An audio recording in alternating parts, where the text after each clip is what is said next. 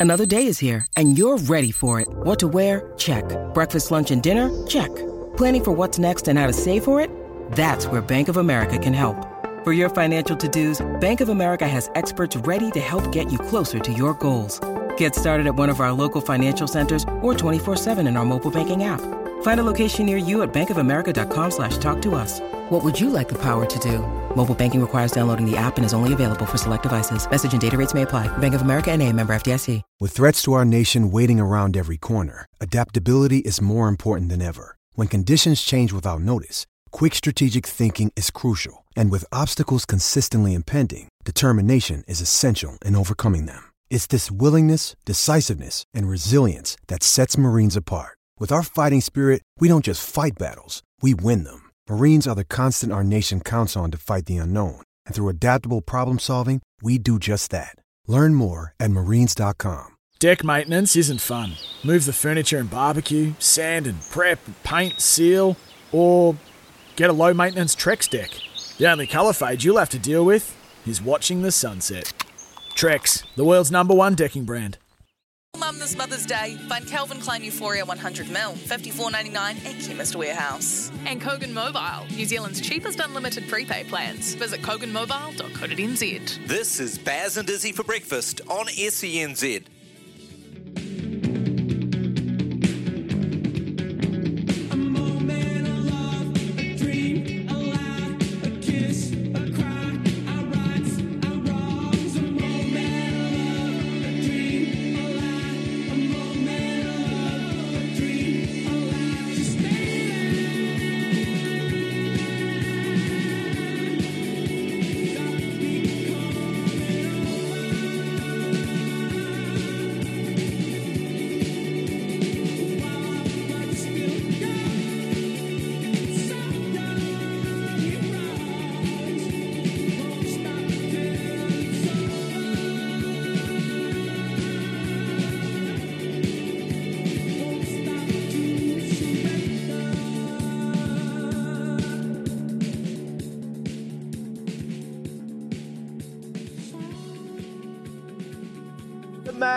Tony Kim, look at him. He's got a new haircut.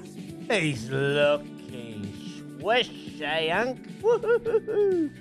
Good to see you. Louis Herman Watt and myself. We got Aroha. Oh, listen that voice, eh? And it just really lights up your day to start the morning off with a bang with the news update. Well done, Aroha. And we got Joe and Kez in the kitchen cooking up some scrambled eggs and hopefully got Louis a, a nice McCafe coffee on the way. Speaking of coffees, mine should be here very, very shortly. I had a long night sleeping in between two kids, snoring and kicking me in the face and all of the above. But it's okay, I'm here. I've made it. Big Thursday show for you coming up. Today marks a big day for horse racing in the South Island. It's only fitting as the weather is horrible down here in Christchurch, Louis. It's raining. Synthetic racing track will be unveiled today, and CEO of the Riccarton Jockey Club, Tim Mills, will join the show. Uh, great news for the South Island. There's obviously one in Matamata and uh, Cambridge. Sorry, there's one in Cambridge, and um, the second one has been unveiled today in the South Island. So great day for horse racing in the country. And then after that, McCafe Coffee Catch Up after eight is with former WSL surfer Ricardo Christie as we get all the reaction to what's going on in the WSL mid-season cuts. Local young gun Jack Robinson taking out the Margaret River, Pro. Some big names are missing after being cut after yesterday's event. So we're going to rip into that chat throughout the morning, no doubt. And uh, after eight, we'll chat to uh, oh, eight forty. We'll chat to All Black conditioning guru Nick Gill to chat about his plans for the seasons program. Obviously, heading into a big year of rugby. They're taking on Ireland in June, and he's also just completed the Australian Ironman. So that is our show for today. Big, big show. We're gonna uh, rip into it. I want to hear from you on the text machine, the Tempur Bedpost text machine, double eight double three, or even better, anytime you want to debate something, you want to question something, give us a call on the Kennards Hire phone line 0800 150 811. That's enough from me. Going to throw it over to those handsome two in Auckland. Morena team. Morena, Izzy. Babe, hey, more importantly, mate, how'd you go? Did you did your house pick up House of the Year? Did you win? nah, nah, nah, nah, nah. Like, the judging's today, Unc, and um, we just had it getting cleaned, and my wife was like, "Hell no, are your two kids gonna be running an absolute muck after it's been Your two cleaned?" kids. So she, she so you and, moved I- out. and yeah, I had to go sleep somewhere else last night. Um, but I, I had my sister down as well, so it's a big special day uh, in the Dagg household. My sister's come down for the first time to spend a week with us uh, with her two beautiful kids, Jordan and Harper. So we had a busy household, and it was just a bit too close. So Daisy kicked us all out.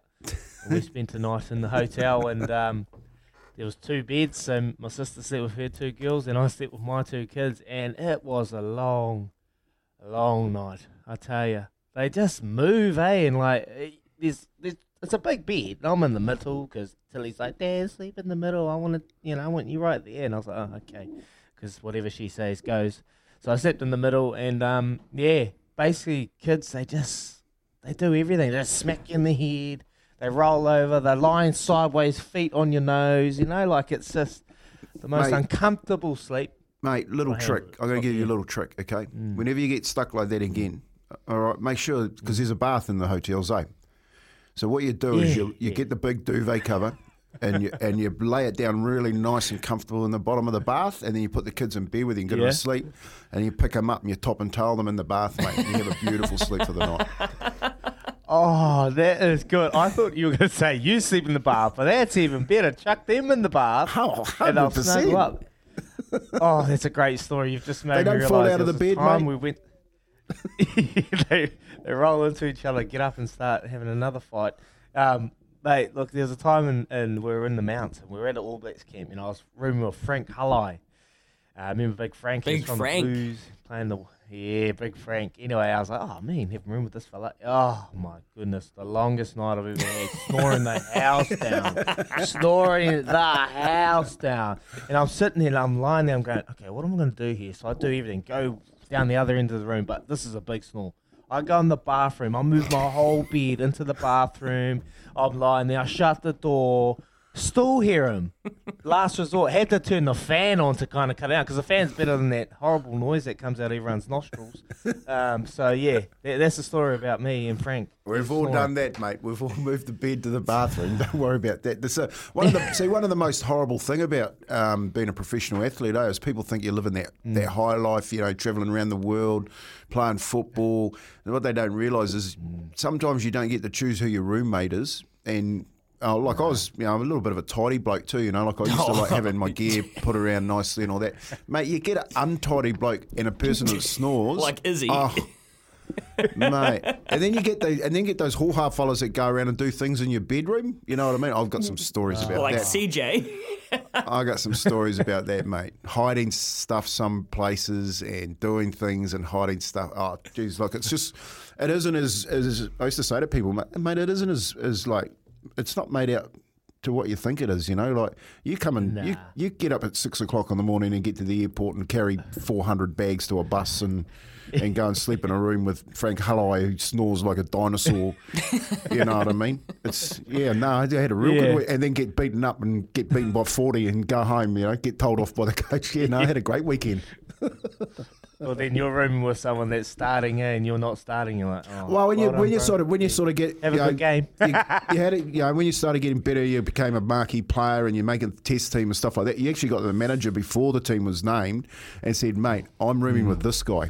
Like you talk to your roommate Yeah. and say, "But we're, we're rooming together." Eh? Yep, no, sweet as okay. You go to the manager before he makes the list and says, "Tell you what." You don't put me with anyone else except that guy. That's okay? actually a great, great question uh, from. Oh, great point from you, Kempy. Question is, you like do say you because when you were absolutely like on fire, you were still a real youngster, so you probably didn't. You were loving rooming with the boys, like the lads. But like, say like the I don't know the Mars or the DCs or the Richies, do they just do they either have did they have their own room or did they choose who they got to room with? Like, was there a hierarchy in that sort of situation, or was it All Blacks all equal? Um, the all, yeah, there wasn't. Nah, all this.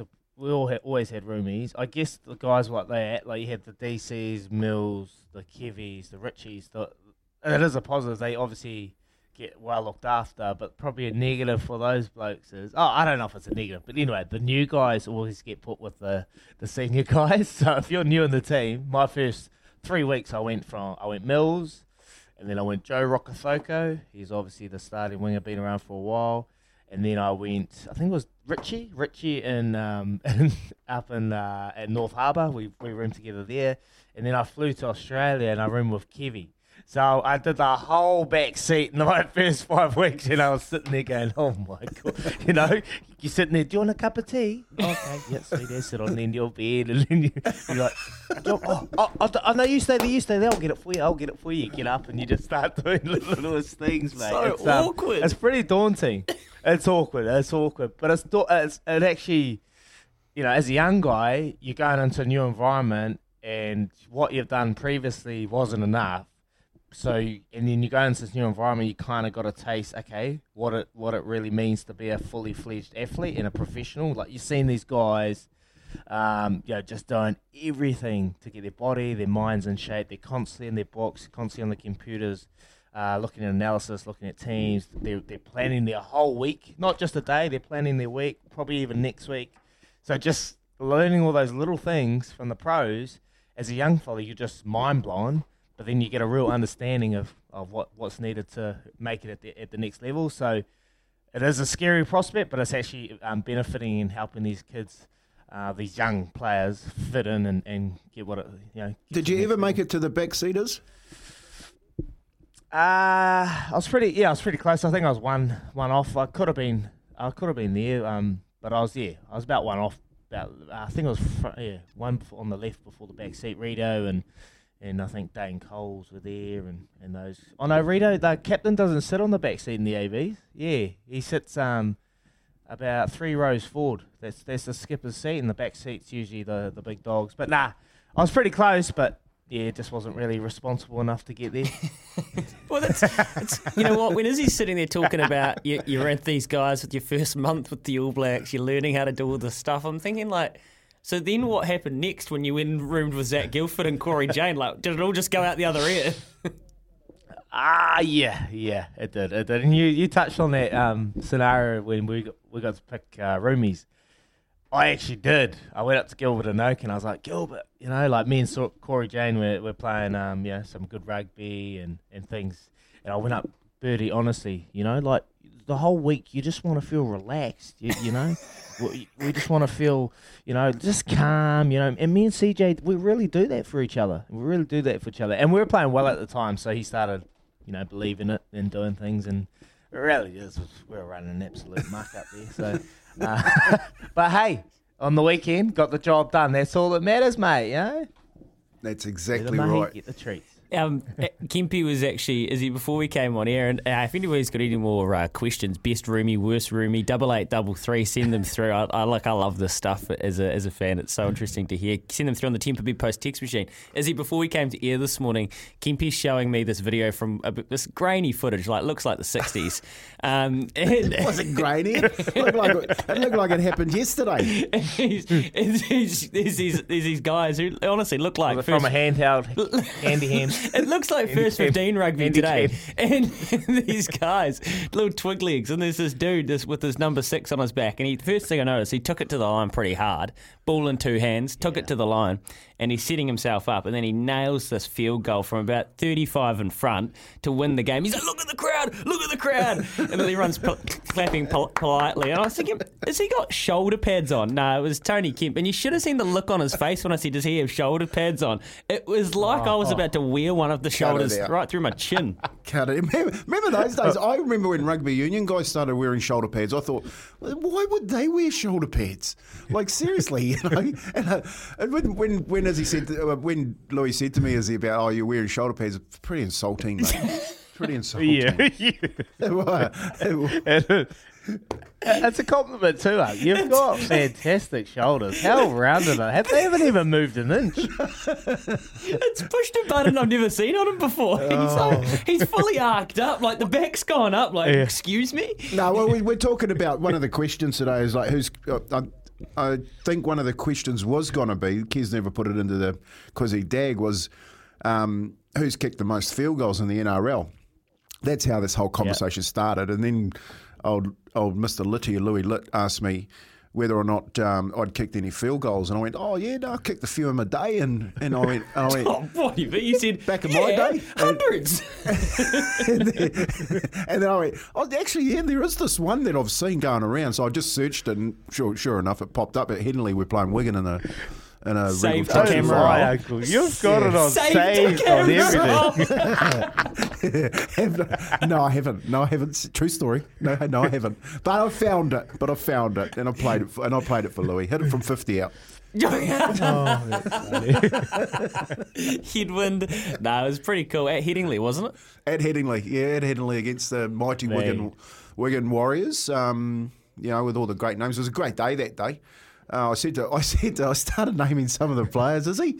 And then I remember that Louis is like 12 and he'd have no idea who these legends are, mate. So uh, I was going, oh, yeah, there's Martin Offiah and, you know, got Inga out there and Dean Bell and, um, oh, you know, Lee Crooks plays in there. Like, I'm thinking, and then I went, oh, no, mate, you wouldn't even have a clue who I'm these thinking. guys I'm are. thinking. Have they put someone on the moon by this stage? Like, Oh, unless you've attempted one, Kempy. Unless you've ever had a nudge at it. I um, uh, I, actually attempted one. This was in the uh, semi-final of the World Cup against Australia, and, and the worst thing about this is Aaron Cruden has just slotted one, absolutely smacked one right down the middle against Australia in the semi-final. Second half, we're up by I don't know about twelve. Anyway, we're on their twenty-two. We're just to the left on the fifteen meter and we're not going far. And I'm just thinking, okay, if if, if Cr- Cruden do it, we call him Cruds. If Cruds can do it, I'm going to step back in the pocket and have a nudge. Piri looks at me. Piri looks at me. and goes, and I'm like, yeah, yeah, hit me, hit me. You know? and he's like, are you sure? And I'm like, yeah, hit me. I'm waiting, and I've I've been I've been practicing this in training all the time, and I'm smacking it through the middle. You know, I'm sitting there, I'm like, yeah, yeah, ready, get it, bro. And I just go like this, go to kick it, and I, you know, just just fell fell off a little bit. Know, I've sliced it. I've sliced it. It's gone about 15 meters, and it's James O'Connor standing under the post, like and about 10 meters in front of it. That's how close it got. It was miles away. He stands there, bang, catches it, just pumps it down the other end of the field, back to our 22, rolls out, and I'm just running back with my head through my legs, and all the boys are just get ripping into me. I'm like, oh my gosh, sorry, don't ever try that again, Izzy. So that's the only time I ever gave it a nudge, mate. yeah, yeah. Well, at least you try. At least you tried it. Is you know, it's um. there's no moment too big for our Izzy. Eh? In the Redemption Island in the World Cup semi-final after that week, I love it. Oh, I only did it because we're up by 12. If we're up by one, maybe when they had a nudge. That's so good. You and Piri and CJ, all of the yarns this morning. Um, messages on double eight double three on Tempur Bedpost text machine. Keep them coming through. And throughout the morning, 0800 150 811. That's the Kennards Hire phone line. We're going to talk uh, a variety of things, including the Warriors. We're going to talk Kodi Nikorima up after 720 this morning. Uh, he's gone. A lot of you suspected it, and it's happening. So off to the Rabbits. We'll talk about that. Black Ferns, their first squad has been named. We're going to get into that and find out and have a look at what names are missing and why that might be after this. You're hmm. listening to Baz and Izzy for breakfast. Baz over there doing the good work with the Kolkata Knight Riders, getting a big W the other day. Kempy in studio, here with the Chemist Warehouse. Great supporters of ours, great savings every day. Z. 25 minutes past 6 o'clock this morning. Uh, the Black Ferns have named their squad for next month's Pacific Four series. Uh, lots of attention, passion around the Black Ferns, as you would be well aware if you're listening to our show, over the last wee while following this review. And a couple of interesting omissions from this squad. The most notable, Les Elder. Uh, she's been the captain of this squad since 2019. Eloise Blackwell, one of the senior leaders, she was one of the vice mm. captains on last year's Northern Tour, along with Renee Wickliffe, who have been left out. Now, a couple of interesting comments from Wesley Clarke, their assistant coach. There are a number of players for with various niggles and things like COVID disrupting their preparation. It's important those players get a good opportunity to put their best foot forward for selection for the World Cup. This is a good opportunity for them to get their bodies right and themselves in really good condition. Izzy? Is it strange that you wouldn't bring them senior players like that in the squad at all? Um, yeah. Uh, not, no, they're just they're just making their stamp pretty loud and clear early. Really, the um, I was looking through the team and I was like, "Where's Liz Lizelda?" You know, like obviously she's captain, and then Ruahei Demant, she's taken over from the captaincy, um, playing ten. She's been there for a very long time, so she's got the experience. But yeah, just um, interesting that they've, they've missed it. And you, you read in between the lines, and I've been coached by Wayne Smith, and I know his demand that he has on his athletes to be and t- at the top of their, their game physically and mentally. And I think uh, with these ladies that they haven't said it, but I think they're probably physically off the mark and they're not quite there. And this kind of sets the precedence. If you're not there early, um, doesn't matter if you played 60 games, you played 30 games, you're the skipper last year. If you're not physically ready, then you're not going to be a part of this team. So that's kind of what I'm reading. Um, the, the, door's not shut for them, obviously. I've been dropped before because I physically haven't been in, in the shape I probably should have been. Go makes you work harder, gives you a bit of a bang in the nose, and um, you know, it makes you have a reset button. So, yeah, this ain't over for those girls, but it just really sets the mark early that they they need to change a few things. If you're not physically fitness right up to, to where you need to be, then someone else will be, and that's why they've picked this team. So yeah, sets a good good scene early, Uncle. Yeah, good message. I, I like it. I, I listened to Aroha uh, name the team yesterday on SENZ. Um, done a fantastic mm. job, Aroha, and and I agree with you totally. I think I think it's put the it's put the cat amongst the pigeons. Uh, Wayne Smith put put a line in the sand and said, you know, you want to make this team. Uh, don't expect to be just be picked because your name of your name. You need to be um, hitting some marks. I'm really happy about uh, Ruahei Demant uh, getting the getting the mm. captaincy. I actually coached uh, Ruahei um, with my daughter in the North Harbour touch team back, way mm. back uh, in high school with with um, with Glenn Osborne um, with the North Harbour team. Went to the Nationals, won those, and, and her and her sister were two fantastic players. So to to see her being named uh, at their highest, I, I just thought, man, for her, her sister, her mum and dad to be named as, as captain of that black jersey, uh, tēnei te mihi ki akwe. Um, uh, ruhi, um, mō tō mahi, mō tō nu nui mahi, um, and, and getting that role. So, um, yeah, real, I think, I think great that Wayne Smith's done that. No, mm. like, I, I looked at it and went, well, you know, you might have been a legend or thought you were a legend and you've been left out and to not pick the captain. Mm is a big one. Yeah, and look, mm. it's important to mm. what you what you guys are saying is completely correct, and there are there are mitigating circumstances, as Wes, Wes pointed out. There are COVID, there are niggles, there are things that contribute yeah. to this. So it's not this is not an out and out. You are not fit enough. You will not be in the squad. It's we yeah. need to give you more time to get back to the place where you can join the squad and deliver to our expectations because this is going to be a slow burn for the the Black Ferns. They're not going to come out and all of a sudden be world beaters the first time they play under Wayne Smith, Izzy? No, no, no, for sure. You got you got to give them time, but this is pretty much just just that he knows where he need, he needs to go. You know, we spoke to Rachael Burford the other day, and she spoke about where the English side are at. Uh, the the Black Ferns have got a hell of a long long, long way to go. They've got time, and what I love about the squad too, he's got a he's got a mix of um, experience, and he's also shown some new faces the opportunity uh, to to have a wee crack. You got Tafito Lafaeli, uh, Nelly Delamere.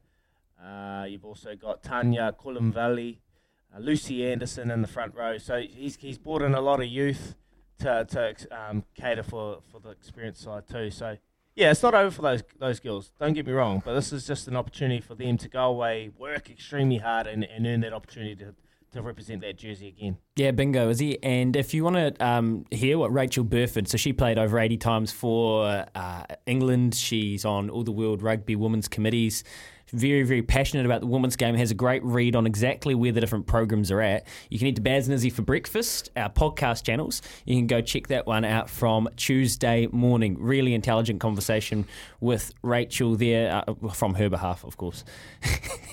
she was really pro- prop- propping it up in those stakes. It is half past six o'clock this morning. Loveracing.nz. Lads, I'm going to tell you and I'm going to tell us all exactly who we should be watching in Queensland this weekend. If you're a racing fan, it's not over. We have some ripping racing to get into. So listen close up after Aroha. Here she is with Kubota. Together we are shaping and building New Zealand.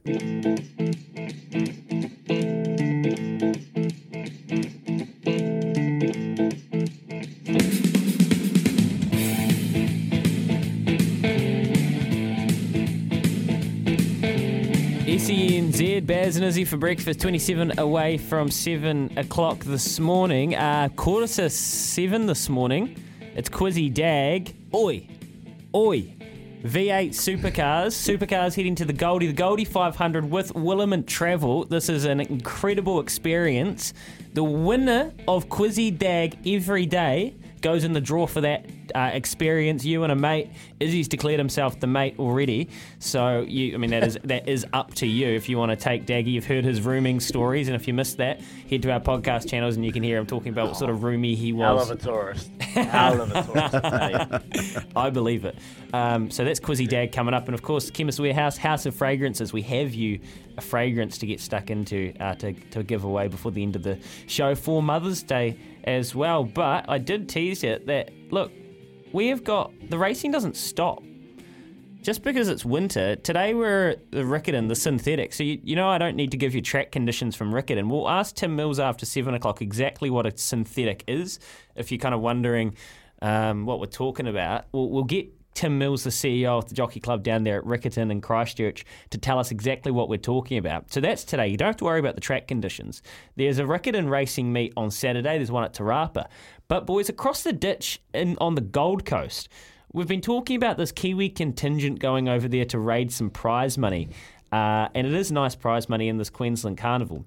Well, we head to the Gold Coast kind of for our first stop this weekend.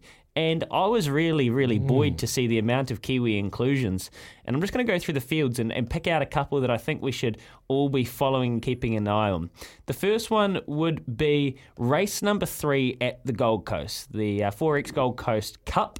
It's a 2,400 meter race. Now we have a, a we have a bunch of chances in this race who are all fit and will all give a really good sight because they've had a lot of racing in them recently at the top of the book, Opie Bosson does the riding, and he's ridden this horse to two wins previously. Swords drawn for Shaun Ritchie and Colm Murray. Now, this is a pretty tidy galloper, to be honest. He's rated 92 now, the Camelot. Um, he's actually a stallion still. Cost me an arm and a leg. Okay, is he? Well, you forgive and forget, brother.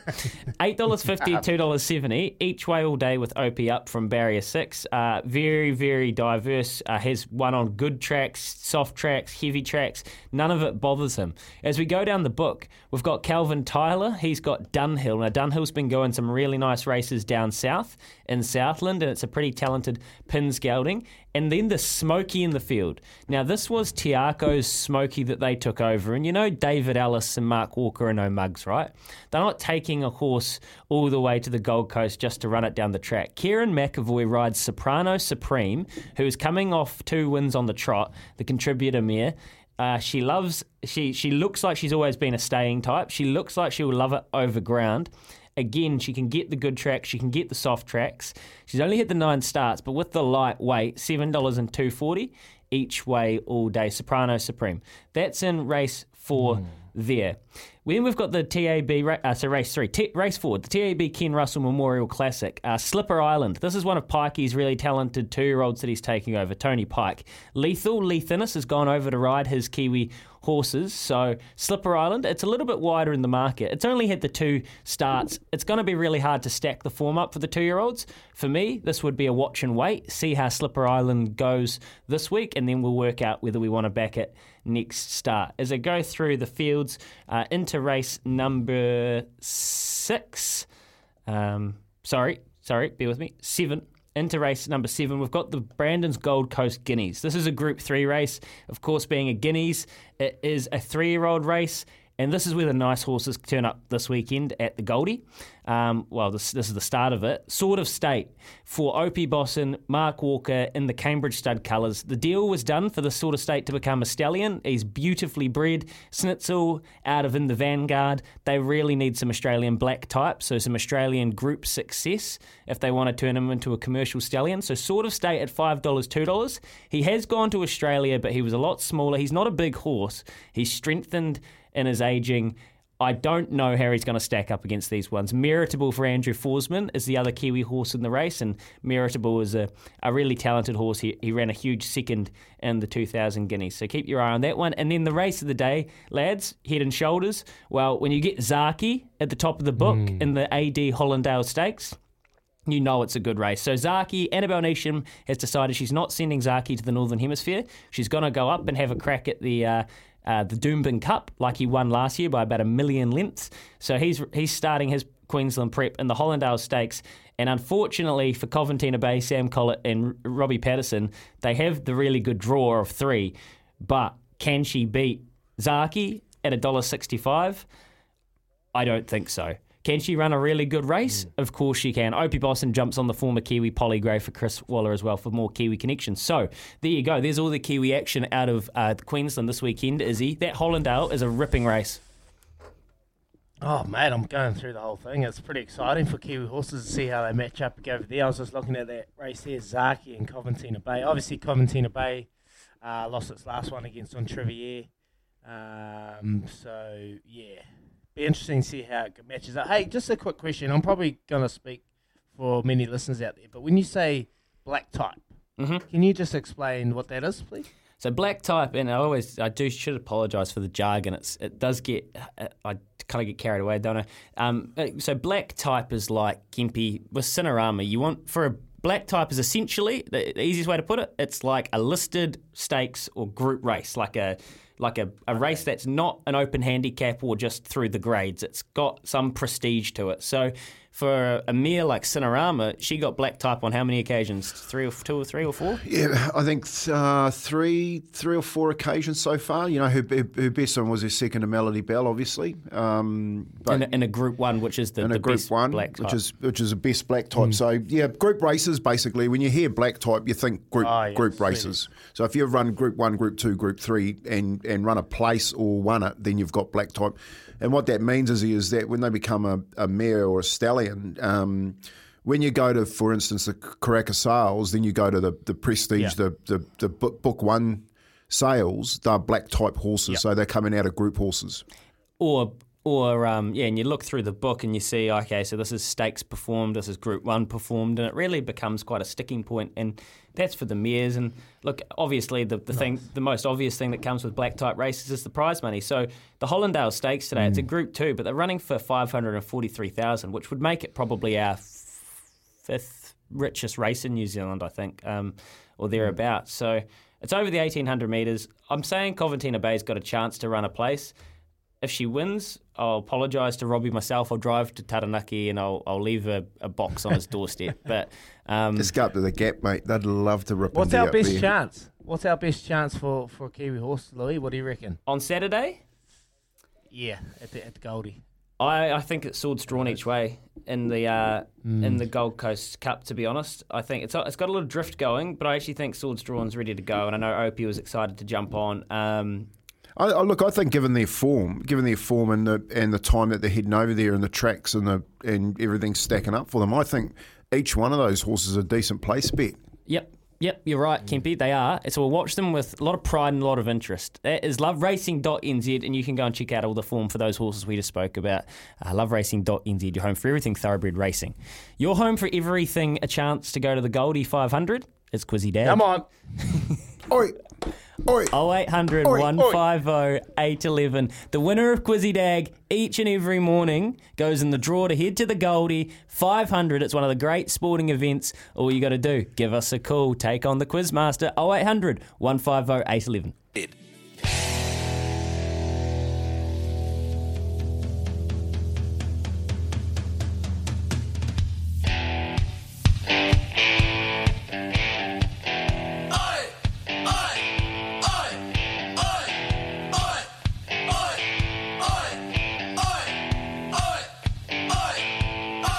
Hear me asking all these questions on your radio, giving you the chance to head to the Gold Coast. Five questions for the win. Supercars on the line. 0800 150 811, you're mine. It's Quizzy Dag, give it a go. It's Quizzy Dag, now don't you choke. It's Quizzy Dag, who knows the most? It's Quizzy Dag. We're going to the Coast. Ah, yeah, you heard it. You heard it. We're going to the Gold Coast on that other ticket. All right. Every winner of Quizzy Dag goes into the draw to win an epic Boost Mobile Gold Coast 500 experience, including flights and accommodation. Thanks to Williment Travel. Champions, champions, champions. Here we go. Good luck. We got Mark up first. Morning, Mark. How you going, boys? Yeah, good, Mark. I was never, I was never a good opening batter. I'll tell you that. well, well, today's your day, brother. Today's your day, Mark. You're You right. might be going to the Gold Coast. Here we go. Good luck. Who are Steven Adams' Memphis Grizz- Grizzlies playing in the second round of the NBA playoffs? Oh, no idea. Phone a friend straight off the bat. Their cousins play at Mount Smart. Their cousins play at Mount Warriors. Yeah, pay it. Yeah, pay it. correct. Yeah, Check, pay it. Yeah, phone a friend. Question, question number two. You're on your own, brother. Real Madrid and Yeah. Manchester City face off today in the Champions League semi final. Which team have already booked themselves in the final? Bye, boys. Uh, Chelsea. Chelsea. Not bad. it's not Chelsea. Sorry, Marky. Have a good day, brother. About Charlie. 300 k's Morning, north. Charlie. Morning, mate. How are you? I like the, um, the Angus introduction, mate. thank you, thank you. Who's which team have already booked themselves in the Champions League final? Liverpool. Liverpool is correct. Question number three: Who is the current top top? Who is the current current top try scorer in the NRL? Sorry about that. Tongue twisted that one. Oh, mate, I, I've got no idea. Yet. Oh, give me a clue, Uncle. I'll, I'll still tell you right now, mate. Uh, what are we going to give you this one? Well, I'll give you a clue. Kempy, it's Kempy too thought easy. it was Kempy thought it was Corey Oates. Sounds like Corey Oates. Five, Mate, I've got no idea. four, I, I don't know. Three. Oh, sorry, Charlie. Have a good day, mate. We're gonna go to Richie and Upper Hut. Richie will know. Oh, oh, I don't think so with that clue. Um, oh, the kid Pappenhausen. Oh, sounds like Corey Oates. Hang on, Peppenhausen. Sorry, Richie. We're gonna go to Brett and Huntley, and we know he don't Google, and we know he doesn't ask Uncle Kempy. He's on his own. How many of those tops have you gone through, brother? how many, how many Hey, of I, those tops? I don't even drink Waipiro and I feel hungover sniffing all those things, Kiss. I'll tell you what, Xavier Coates wasn't in there either. Nailed it. Xavier Coates is correct. Brett, two more, brother. Question number four. Which Crusader has been suspended for three weeks due to a high tackle? Oh, the Bro Dalzell. Yeah, here it is, mate. Here it is. There it is. Here it is. Question number five. Get Which. NFL team? Which NFL team holds the record I've for the most Pop, Pop. consecutive conse- consecutive losses in modern era with 26 NFL era? Um, uh, I'll go. Detroit. Oh, no, sorry, Brett. It's not Detroit. And Tim, he would have definitely not Googled it. Tim, morning. How we doing? Good, Timmy. Good, Timmy. Which, te- which NFL team holds the record for the most consecutive losses? Five. Uh, the Tampa Bay Buccaneers. Oh. Too good. Too good. Yeah! Yeah! Yeah! Yeah! Yeah! well done, Timmy. You're in the draw, brother. Thanks to Williment Travel. Good work. Good work. Oh, that was sharp Are work. you taking and- me, bud? Oh, googling. He's, how you many, began- how many blokes have you got busy? taking you, is he? I'm, I'm trying to get on every person that's going to the draw. You're not figuring it out. Everyone that wins it, I'm like, "We- how are you, brother? Yeah, awesome. Have a great day. You need deep pockets, Tim. You need deep pockets. Good stuff, Tim. Well played again today, mate. Uh, remember, Quizzy Dag every morning this time. If you win Quizzy Dag, you go in the draw to head to the Goldie 500. Thanks to Williment Travel. What an epic prize it is. And um, Daggy, you, you keep hit going to that uh, that that class you go to, mate, so you can fold into a, a suitcase. You, you, you get as skinny as you can, mate, like Pappenhausen. A seven away from oh. seven. We'll be back after this. Hold on to your seats. It's the run home with Kirsten Beeve.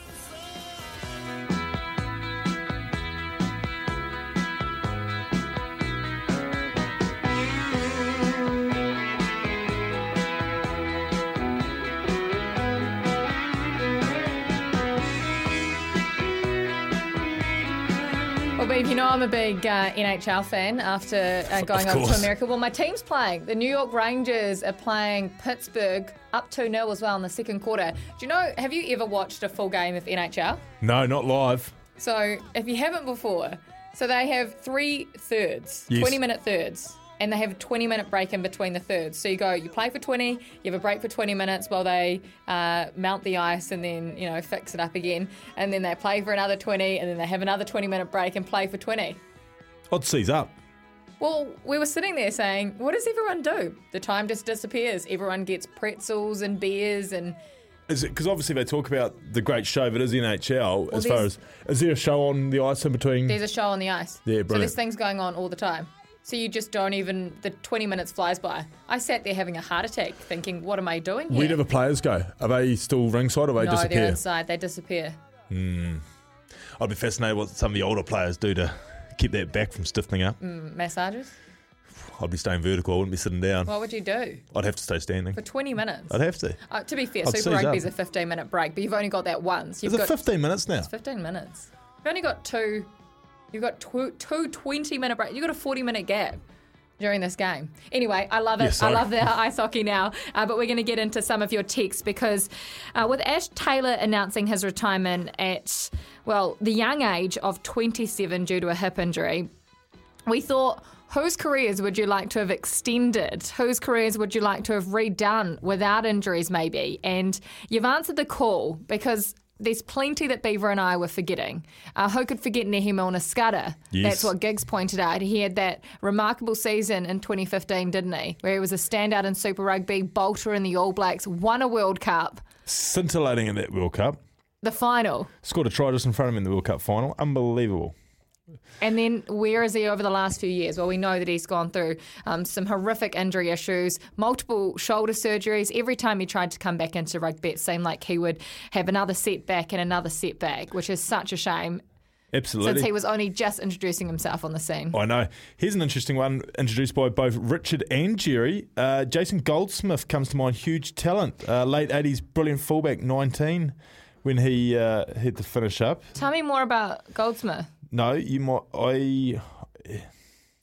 I, I know the Goldsmiths I know there's there's uh, Goldsmith of yesteryear uh, played for counties many many moons ago, but it's not that one. Um, but I think is related. Uh, another one, Nicky Allen, what taken away too soon. That was from Mike. Uh, here's one, of course, Martin Crowe retired through injury with a lot more runs still in there, and obviously gone too early just in life. But his knees gave up on him as far as his batting goes, But he'll still go down as one of the greatest ever. if not our best. So it's just like the the Andrew Johns, Andrew John isn't it? Which is incredible to think. And Jonah, Yes. these people still had more to give, but they still go down as absolute legends in their field. and we, we still almost feel a little deprived of what, more what we could could have have been? what could have been. What could have been? Jamie's offered a few for us. Michael Jones, yes.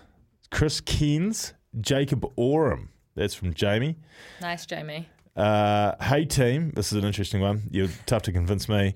Um, hey I'll team, try. what about Richard Kahui? He's gone on for a lengthy career now, but during his prime, the poor bugger was riddled with shoulder injuries. No, you're right. We don't have a name to that, but you're right. Um, he was in his prime. He, he ended up leaving New Zealand in his prime because he, quite rightfully, didn't think he had too many more years left in him and thought he needed to get cash in on, on his career, and, and he ended up playing many years in Japan. But it's a shame that we'll never know how good he could have been. Um, he could have pushed for a spot in amongst Ma'a and, and the Snake. I know they, they're our greatest midfield combination of all time, but I, I think if he had been to stay injury free and in his prime, he would have been knocking on their door very hard. Um, and I'm sure they would have rotated and, and found time for all of them. But uh, yeah, bit of a shame that one, and that's the last time you'll ever see, hear me saying something nice about him.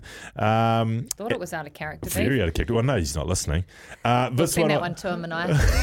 this one I like from Anthony in Rotorua. Hey guys, great show. I know it's not an injury, but would have liked to have seen Jesse Ryder fully involved, committed. Jeez, you're not wrong there. He, for me, Curse. One of the most talented cricketers Oh. that we've ever seen. But but even like Can we say wasted talent? Is it? yeah, I mean we, we could say wasted talent in in some assets, but still like his Test batting average for all the so-called pitfalls of Jesse, his batting average, Manai, I would hate to think where it would stack in New Zealand can because it was look it up. stupid. I'll look it up in the air break. It was still north of 40 odd. And you, as a New Zealand batsman, you just don't have that. He a phenomenal cricketer. And, you know, like I think back to that Great World Cup we had here in 2015, and I think probably just a year before they sort of cut ties with Jesse. Well, if you chuck Jesse into that mix too, oh, oh absolutely. I'm with you there, Anthony. Uh, yeah, not necessarily an injury, but certainly a mulligan on that career would have Yes. been Oh, excellent. absolutely. One's come in from Brendan, and um, with this name, you've actually got to sing it, Beef. No, Chuck Ryan. Big no, James. no, the last one. Oh, oh, you know, I'm not very good. singer. Oh, it's another singer. Uh, Waisake Naholo. Uh, absolutely. Uh, Big James Ryan, All Black, very young, and uh, played Colts with Big Chuck actually, and uh, curtailed because of injury. And Duncan's coming. Shane Bond as well. Brendan, another one. Corey Anderson, talking about that 215 World Cup run. He was one of our stars. Another one you got to sing as well. The Chameleon. Yes. Uh, geez. These are good. Keep They're them coming. Double eight double three on the text line. Uh, whose career was cut short because of injuries, and who would you love to have seen more of? Double eight double three, or call us up 0800 150 811. Would love to hear from you. You're listening to Baz and Dizzy for breakfast on E SENZ. Uh, Friday for me, lads. I'm off tomorrow morning heading duck shooting on Saturday. Duck shooting, one of the great joys, Izzy, is what you come back with, which is hopefully, if you're not half bad, you can end up with a duck or two. Roast duck. Just delicious. And my mother does a beautiful roast duck. Obviously, this weekend coincides with Mother's Day. Kim, do you have a favourite dish your mum used to do? Uh, yeah, I still do, mate. Every time I phone, uh, I go home back down to Taranaki, I phone mum and ask her if she can put a pot on, which is uh, pork bones, um, doughboys, and make her famous fried fried bread, which um, is tawhito. It's an old old bread from her mother and her mother's mother, which is just out of this world. Double eight double three. We have a fragrance from the Chemist Warehouse for Mother's Day this weekend. The House of Fragrances this Mother's Day. There's so much vi- variation and variety there with Chemist Warehouse. What hmm. is the meal mum makes, or the mum in your life used to make, or what is that one mum meal that you just crave when you get a little bit anxious or you get a little bit tired? You just want to go home and hook into what is it? Is it the roast duck? We've got a fragrance from the Chemist Warehouse for you. Double eight double three. Get them coming through, Daggy. Oh, yum. Yum, roast duck. We had it the other day, Louis. And Daisy made up a nice wee dish. But Mum's roast lamb. Mum's roast lamb with some duck fat potatoes, cauliflower cheese sauce, nice gravy made from all the drippings from the roast. Oh, you just can't beat it. Anyway, coming up, we're going to chat to Riccarton, CEO of the Jockey Club, Tim Mills. We're actually craving a McCafe about now. Here's Aroha with the news for Kubota. Together we're shaping and building it. SENZ. Mum this Mother's Day. Find Kylie Minogue Darling 75 mil, 29.99 at Chemist Warehouse. And Kogan Mobile, New Zealand's cheapest unlimited prepaid plans. Visit koganmobile.co.nz. This is Baz and Dizzy for breakfast on SENZ.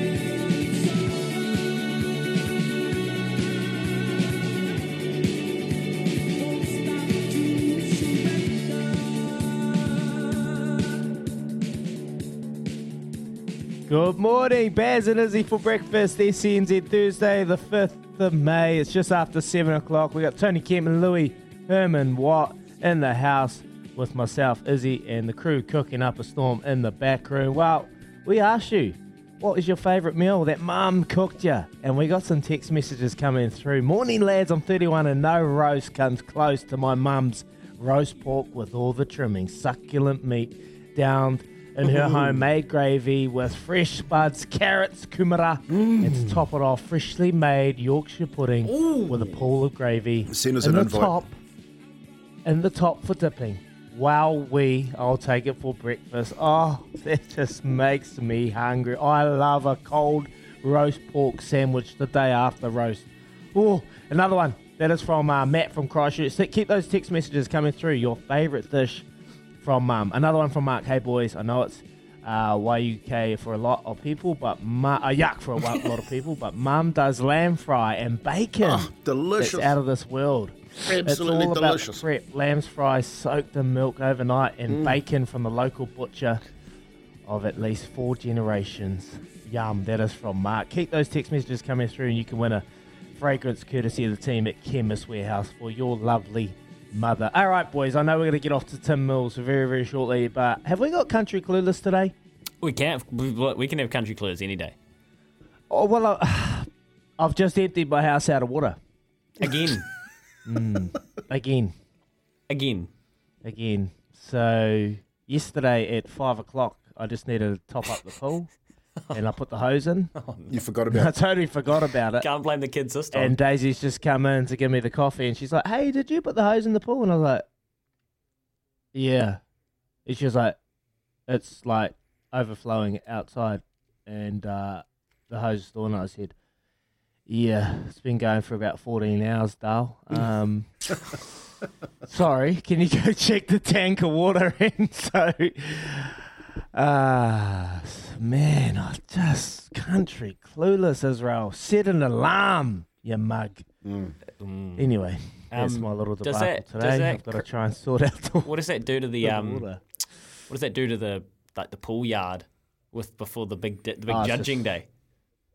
It's flooded, but lucky it's raining, so it kind of it just doesn't really stand out that much because it's quite wet here. And Just trying to make a duck um, pond. that's why it's yeah, yeah, just duck season, and and that's why it makes sense that there's a synthetic track down in Christchurch because today marks a day that it's going to be open for the first day of racing at Riccarton. And well, it is raining out there. It's overcast and it's looking yuck. And we're going to chat to Tim Mills, who is the CEO of the Riccarton Jockey Club, and he's on the line right now. It's an exciting day. Tim, good morning.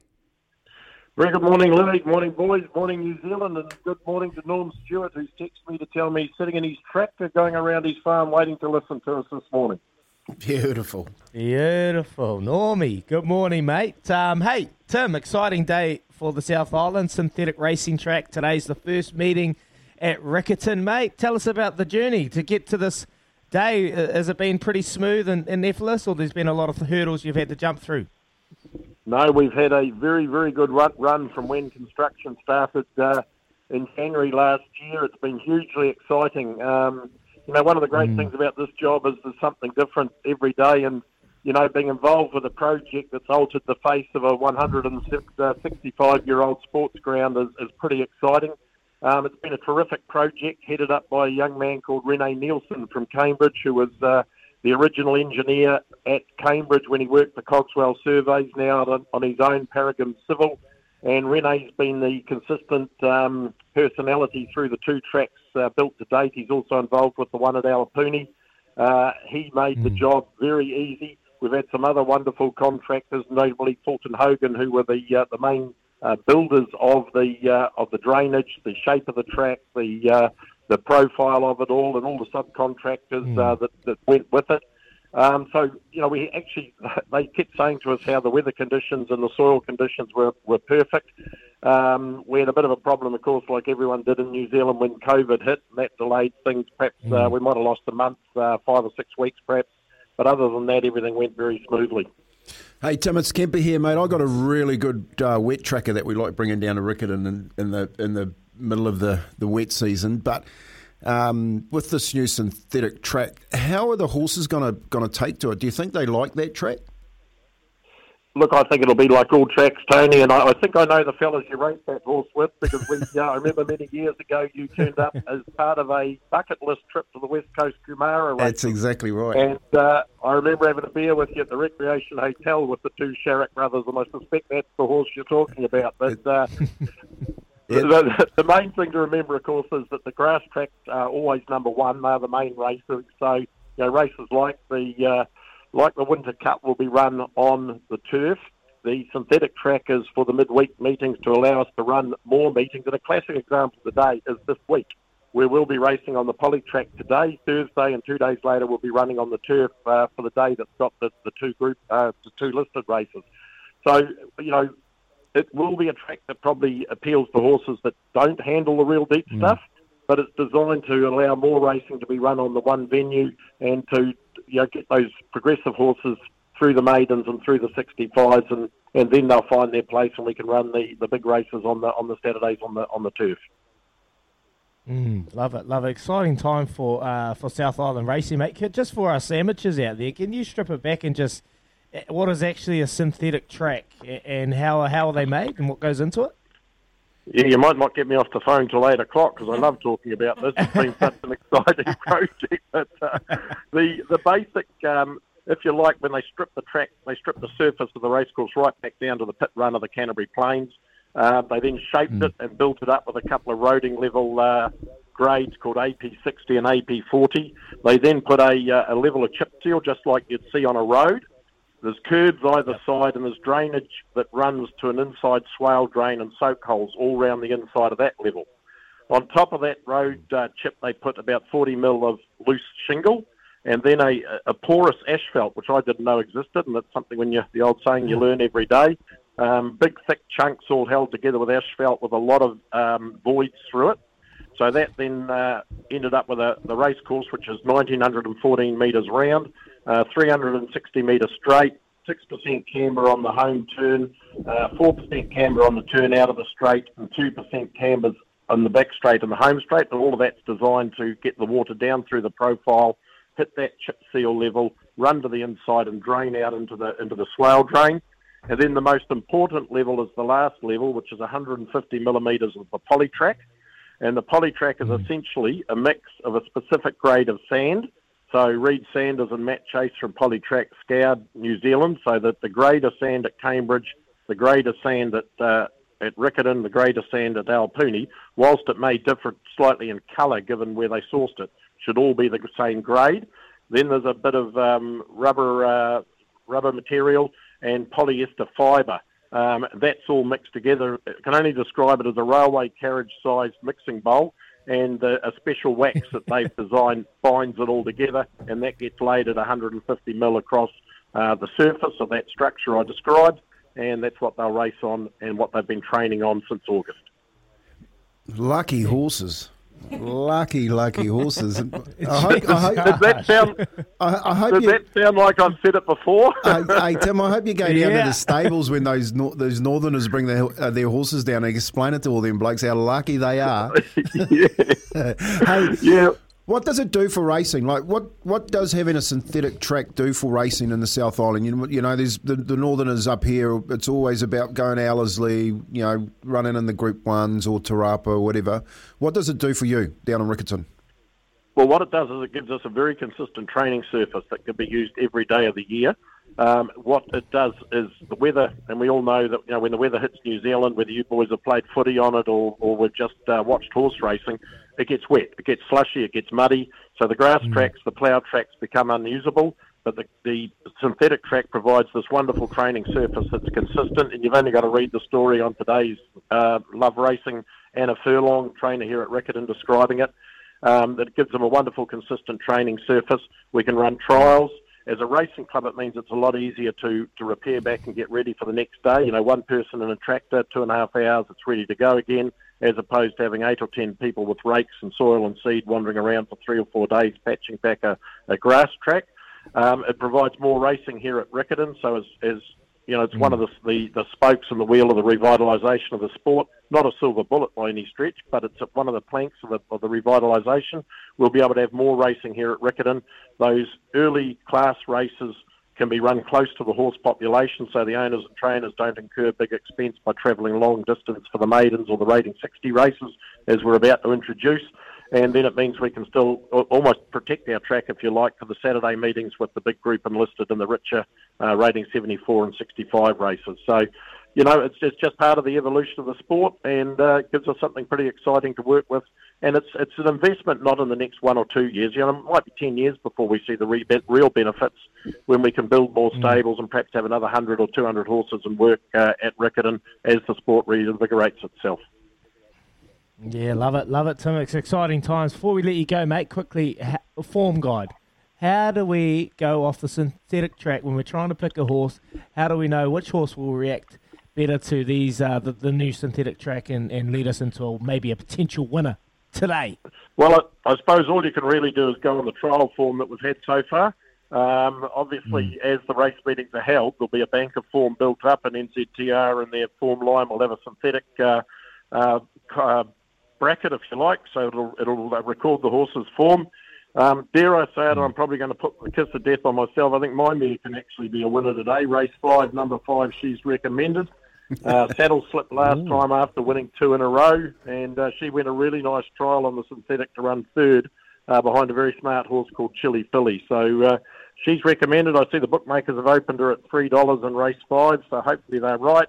And uh, perhaps that Shane Kennedy and Anna Fur, along with Ladies Legacy, has had two trials on the synthetic, won them both. That's race six, the uh, the maiden over the 1200 metres. So um, seven race card here today, so there's two to perhaps, uh, you know, might be, might be little fish are sweet, but hopefully are a winner for you. Oh, good to see you sticking your hands in your pockets to that find that CEO salary, Tim. She's recommended three thirty into two eighty. On you, mate. On you. Good on. Yeah, I suppose most of my salary seems to go on racing shares and horses, but you can't take it with you, and you may as well do what you enjoy doing.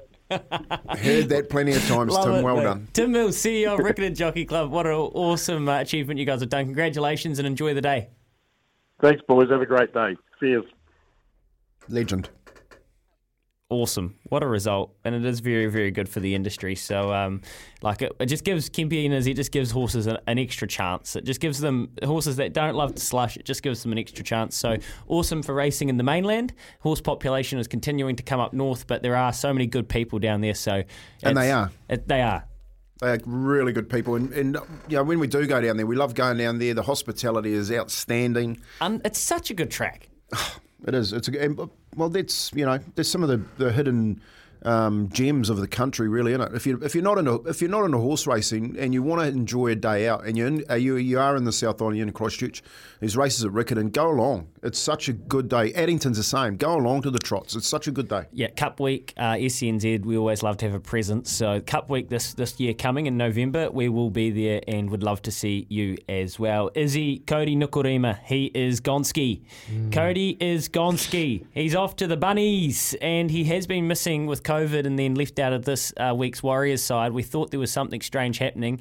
That is it. What does that do for the halves? Kempy and Izzy react after this. Baz and Izzy for breakfast, 18 minutes past seven. What do you think about it? Kodi Nikorima, surprised to see him gone? Disappointed to see him gone? 0800 150 811. That's the Kennards Hire phone line. We'd love to hear from you after this.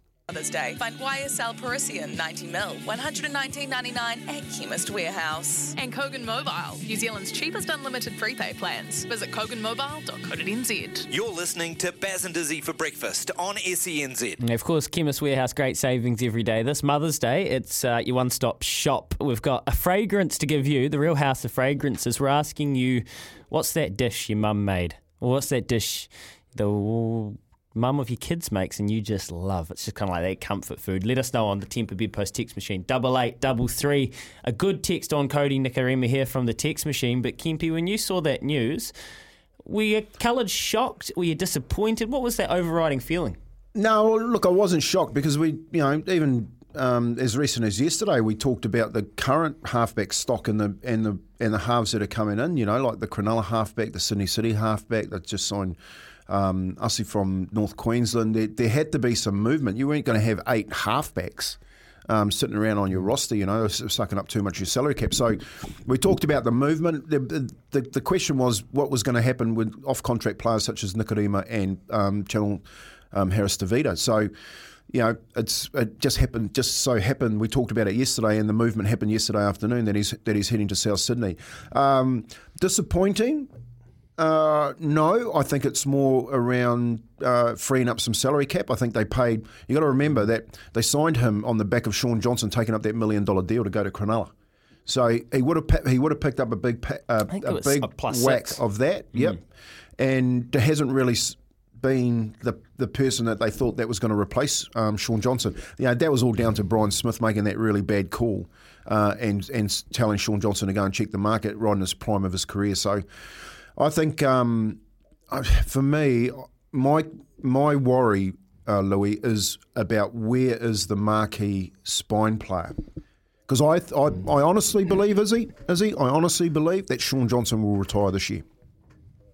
You honestly? Oh, that's a that's a big call. Interesting, mate. Uh, you're always pretty much uh, on the money every single time, so we have to watch that. But I was quite surprised, Kempy, with um with Nikorima uh, leaving early and him being granted release. I just think because obviously he's not playing and, and he's there's other players ahead of him, but I just think they're only one injury away from being panic stage. You had Ash, Ty- Ash Taylor retire.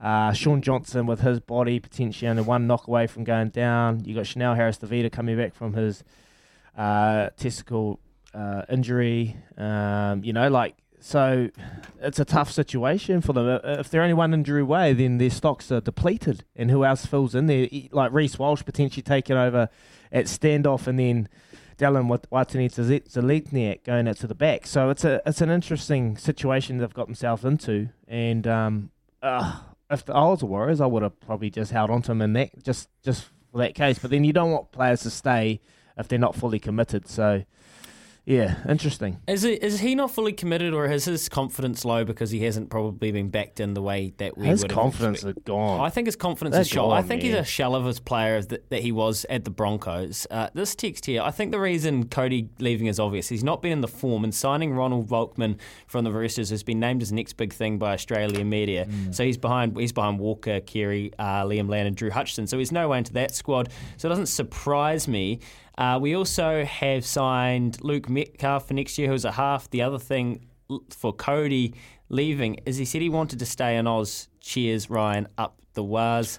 So hang on, I'm, I'm going to talk to that text, okay? Because there's quite a bit of um, information in that text. One, the the media haven't been talking up Volkman. Actually, you said it yourself. He's number five in the Sydney City Roosters ranks. He can't get in front of four other halfbacks. So what does that say about us signing the fifth? Um, if you're looking at the register, the fifth uh, number seven from the Sydney City Roosters. So put that into context. The second part of the conversation is around Kodi Nikorima not hitting form.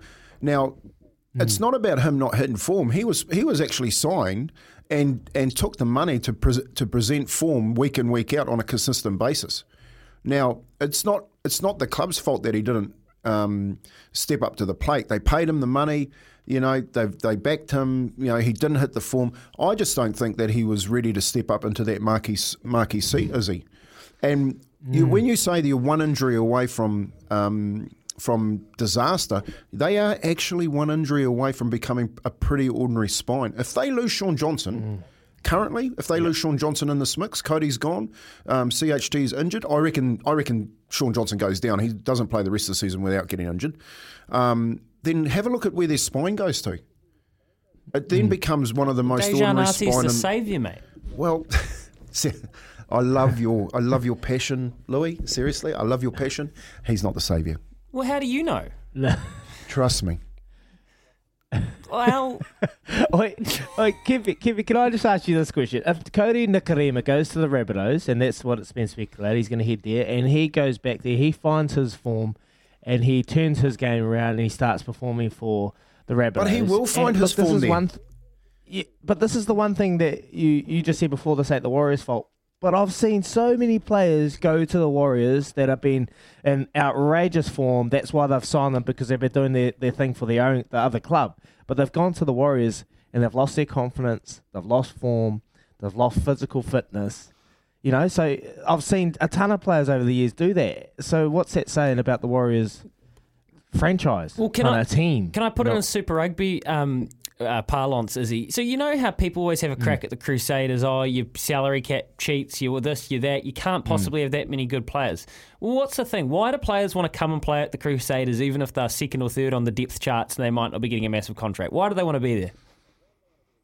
because they want to have a taste of, of what it's like to be around They wanna players win. and team members that want to work hard and want to win. They want to win. And, and I and I hear what you're saying, is he 100. percent You know, like you- you're talking about the playing them out of form. The Warriors and the, you're, you're really having a Mm. decent crack at the coaches. You know, like not being able to to create an environment where these players come from form into somewhere and perform and then Mm. and then kick on you're talking about a Melbourne you're talking about a um, a Penrith you know what I mean and yes I, I do agree with that I, don't, I you know there's a there's a big conversation around that what I'm saying as far as not the Warriors fault what the Warrior I'm, what I'm talking about is contract is contracts they offered him yeah. okay at the time when he was killing it a contract to take because they had that money coming to their pool from Shaun Johnson and he took it Yeah. he took it.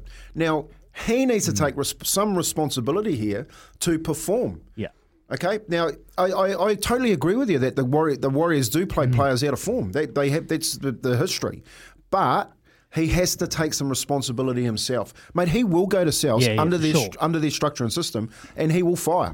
I, I guarantee you that. Look, it would, uh, Warriors Warriors fandom aside, I'd love to see it because he's a Kiwi, he's a good player, and he's a, he's a good dude. So, look, I, I hope that Kodi Nikorima stands up. couple of ticks here. Looking forward to seeing the rebirth of Kodi. They still have that six coming. A Kempy, Dylan oh, Brown. Dylan Brown, come on, brother, come home. Look at Isaiah Papali'i. He left the Warriors and it's one of the top three back rowers in the comp. Uh, it's kind of what. but he should never have gone. yeah, and that's a Isaiah difference. Papali'i Yeah. should never have gone, Louis. That's a different story, but I hear you, Kempy, loud and clear. Hey, we're going to go around the grounds this hour before we get to the top of the uh, before we get to the news with Aroha. Um, Real Madrid, Man City, nil all. So the tie is still four three in favour of Man City in the second Champions League semi final. After this, we're going to get some more sports news headlines, and uh, we've- we've dug out a little bit of audio. Found an audio clip. We've checked the tapes from circa 2011. I'll give you that very, very shortly. Here's Aroha with the news for Kubota. Together, we're shaping and building New Zealand.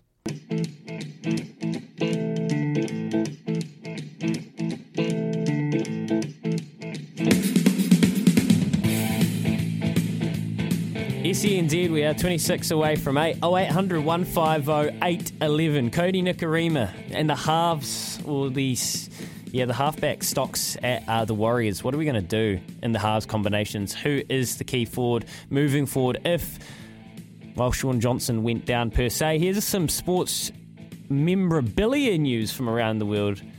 The Maradona Hand of God shirt has set an auction record. It has sold for 13.7 million New Zealand dollars.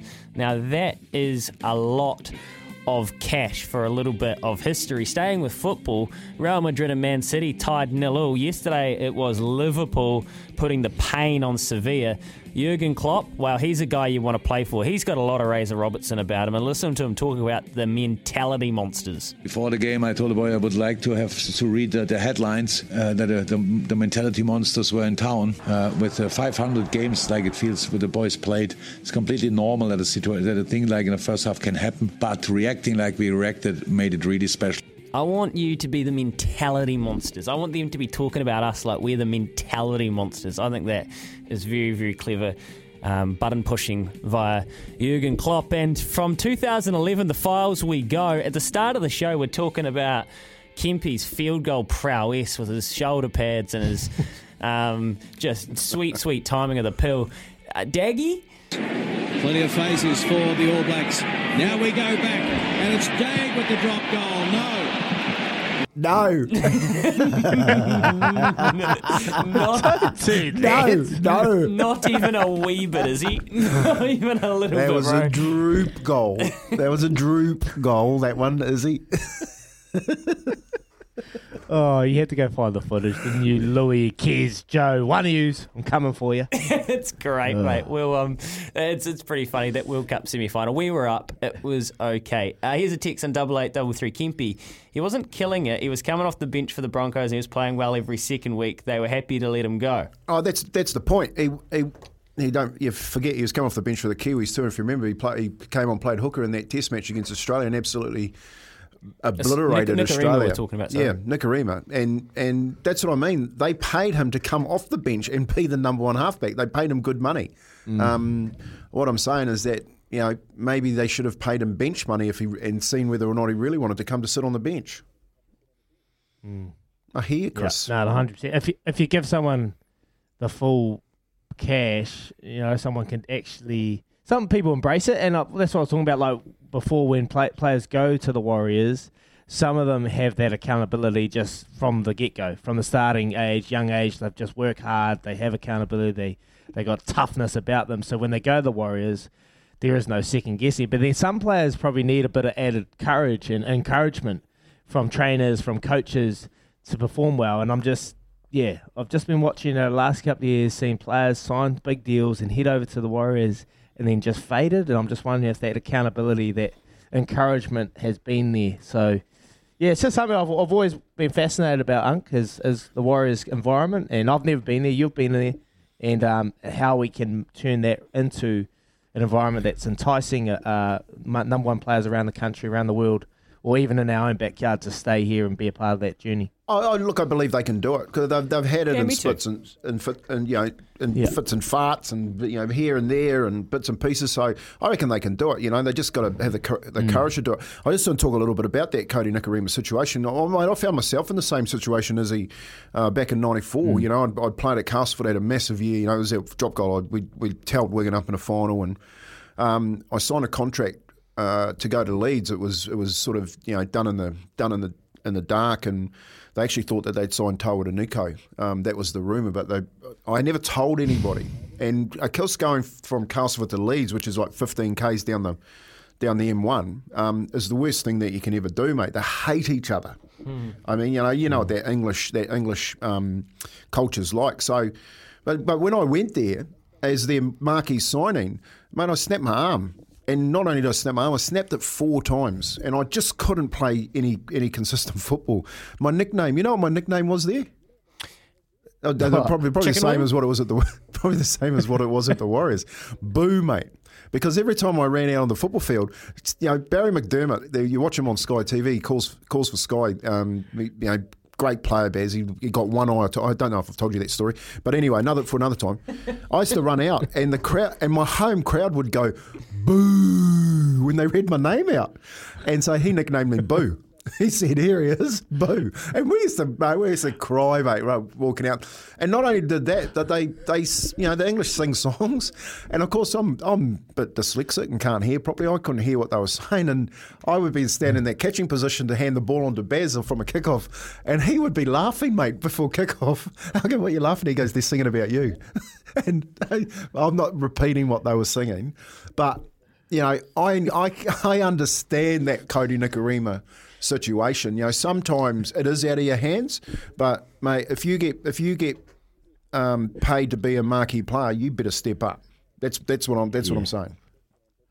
Oh, you crack me up, Uncle. Man, I love story time with Kempy. Isn't it great? Eh? Just go from something, story's got to have example, and then come back to the situation. I love it, Kempy.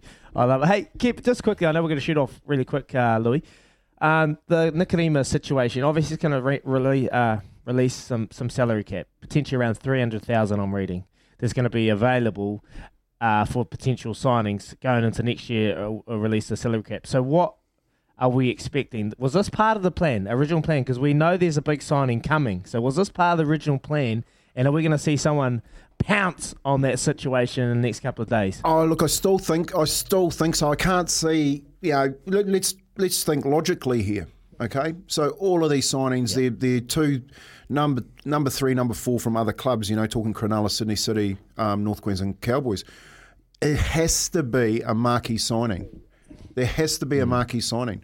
You know, Shaun Johnson, if he doesn't play next year, you're going to have a, a couple of kids running around directing your football team around. I don't think that's the best thing for the Warriors. No, and it's not what they've said they're going to do. So you've got to trust that there is someone coming. Richie's asked that exact question: uh, Who should the Warriors look to sign? And uh, Kodi was on a hu- 500 grand, three year, 1.5 million. That is an unnamed texter. I'm not too sure if that's exactly correct, but I think it was something very, very similar. 19 away from eight. 0800 150 811. Who should it be? Who's available in the first instance? Come on, you you um. fantasy- Everyone's available in the NRL. It's that's the other problem they need to sort out. Oh, well then open, open, open up a draft window. Put your shoulder pads back on, Kempy. Let's sign you up. They're not Let's shoulder go pads, mate. Around These things are real. licensed around the grounds with Rainbird. Up after this, you're listening to Bad Snizzy for breakfast.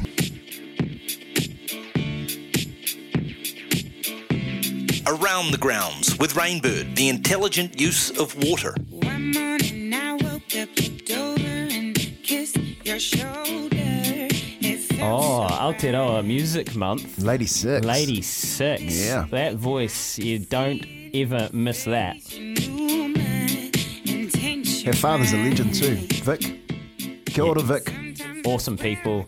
Uh, loving all the music content we had yesterday with the crew. Great feedback on that. Sal's, uh, let's go around the ground with Rainbird. Sal's NBL. Let's start here, boys, and we get to do a little extended version of it this week. If there is a game you're very excited about, double eight, double three. What is the game, the matchup, the head to head that you are absolutely fizzing for this weekend? Double eight, double three. The Tempur Bedpost text machine. So we've got tonight at 7:30 p.m. Taranaki Airs versus the Hawke's Bay Hawks.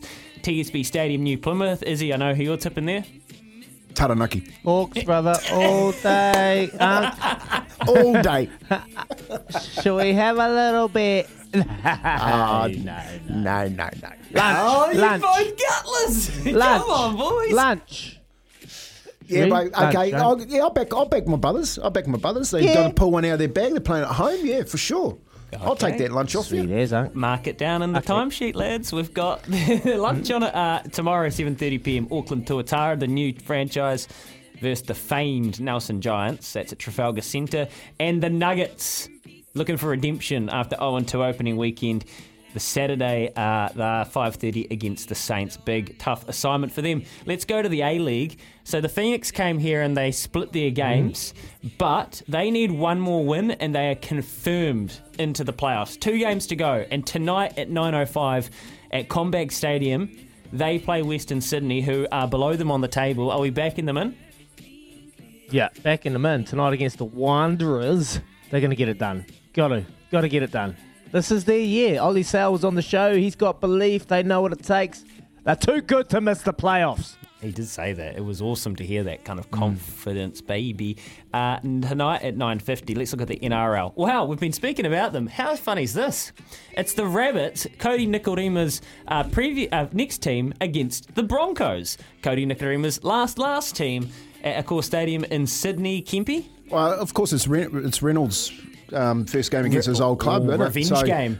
Yeah, mate. Look, and uh, they're going okay. They're going okay. The Broncos. My I wouldn't like to bet on it. Um, they're a little bit scratchy, South at the moment. They like to play fast and they like to play wide, and un- unfortunately, they're not moving that ball too quickly.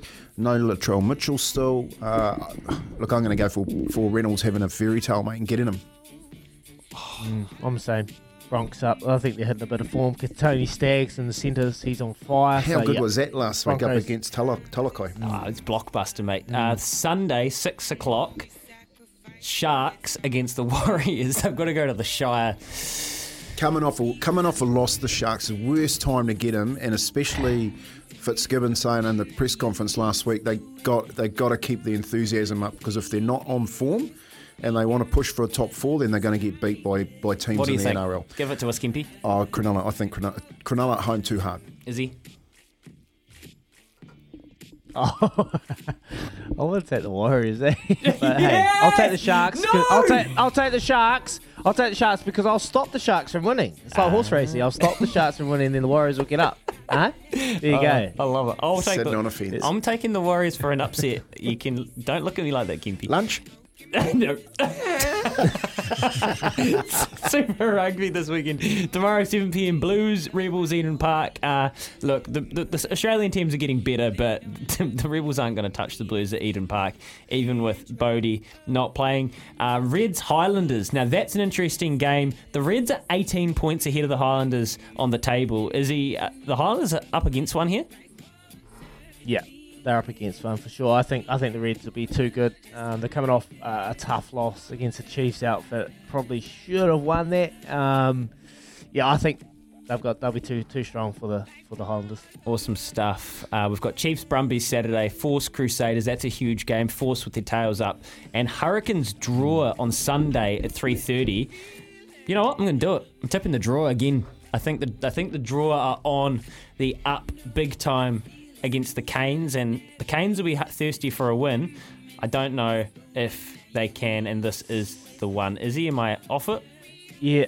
Nah, you're on it, I reckon. Um, I'm calling that game in, in Wellington. It's gonna it's gonna be a cracker. I, I've been really impressed with Fijian Drua. Um, they they just unli- that was the exciting thing when you welcome these new franchises in from the islands.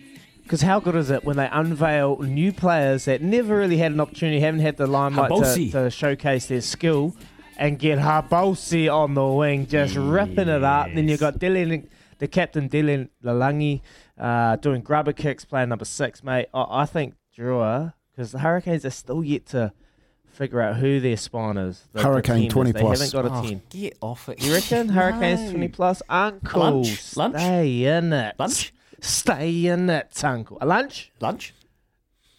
Yep, I'll take lunch on that one. Oh, you, you can't resist it. Uh, one last one for me. UFC 274 Charles Oliveira versus Justin Gaethje. We got Michael Chandler and Tony Ferguson. And as Jenna well. Fabian, mate. Jenna, Jenna Fabian. Fabian. from New Zealand. Yeah, she's a she was a really good track star. Jenna um, was a partner of Frank Paul Nu'uausala. Now is in the in the uh, obviously in the UFC and, and fights this, this weekend. Yeah, bang on Kempy. Great point. Rabbitohs beat Broncos this week, says Chris, no Haas or Capewell. Uh, and whoever's the Roos- whoever's playing the Roosters, that's from Mark. Don't mind that from you, Mark. And then I love this from Thomas. Looking forward to Pattaya. Partia. Partia, sorry. That's uh, the Naki? Okiawa, senior thirds rugby game this weekend. Their year for the Partia boys. Love it from Thomas on double eight double three. That's around the grounds with Rainbird, the intelligent use of water, pacing for purpose. Up after this. It's Mother's Day. Find Kylie Minogue Darling 75 mil, 29.99 at Chemist Warehouse. And Kogan Mobile, New Zealand's cheapest unlimited prepaid plans. Visit koganmobile.co.nz. You're listening to Baz and Izzy for breakfast on E SENZ. SENZ, all right, let's go. Pacing for purpose, hrnz.co.nz. Live the dream, get involved with Harness Racing New Zealand, ownership, uh, all the opportunities to form on their website. We're doing it for Child Cancer Foundation, fellas. $50. Last week we just got stung with self assured getting rolled as the $1.30 favourite. Happens. Kempy, what are we going to do this week? Well, I'm going to get it back. Okay, I'm going to get it back, and I'm going to go to Addington race two tomorrow night, um, and we're going to double up on Frank Endicott's tip. Izzy, that horse you've been you've been you've been like this a few times in your life. Love struck. Only once. Love struck. Only once. Number six, race Only two, once. Addington tomorrow night. Uh, Natalie Rasmussen in the cart for Mark Purdon and Hayden Cullen. You know, tipped out by Big Frankie, Cranky Frankie. Can go back to back. Should be too good. I like that. I like that. I'm just having a look in the field right now, Unk. There's uh, the Coleman. It's had a one start for one win. Ah, so can't lose. Most likely come out raging hot favourite, wouldn't it? Yeah, it'll be short. I told you I'd get it back. It'll be short for that stable, but we're just trying to double up in the name of Child Cancer Foundation. Pacing for purpose, head to hrnz.co.nz. And uh, we'll go on our Greyhound charity run at some stage this morning as well. Daggy. Beautiful. Coming up, we're going to chat to Ricardo Christie, former WSL surfer. There's lots going on in the surfing world. Cuts galore. Superstars missing the cut. Wow, it's all happening over at Margaret River Pro. Coming up shortly, Ricardo Christie. I'm going to go get him at Cafe Coffee right now. He is Aroha with the news for Kubota.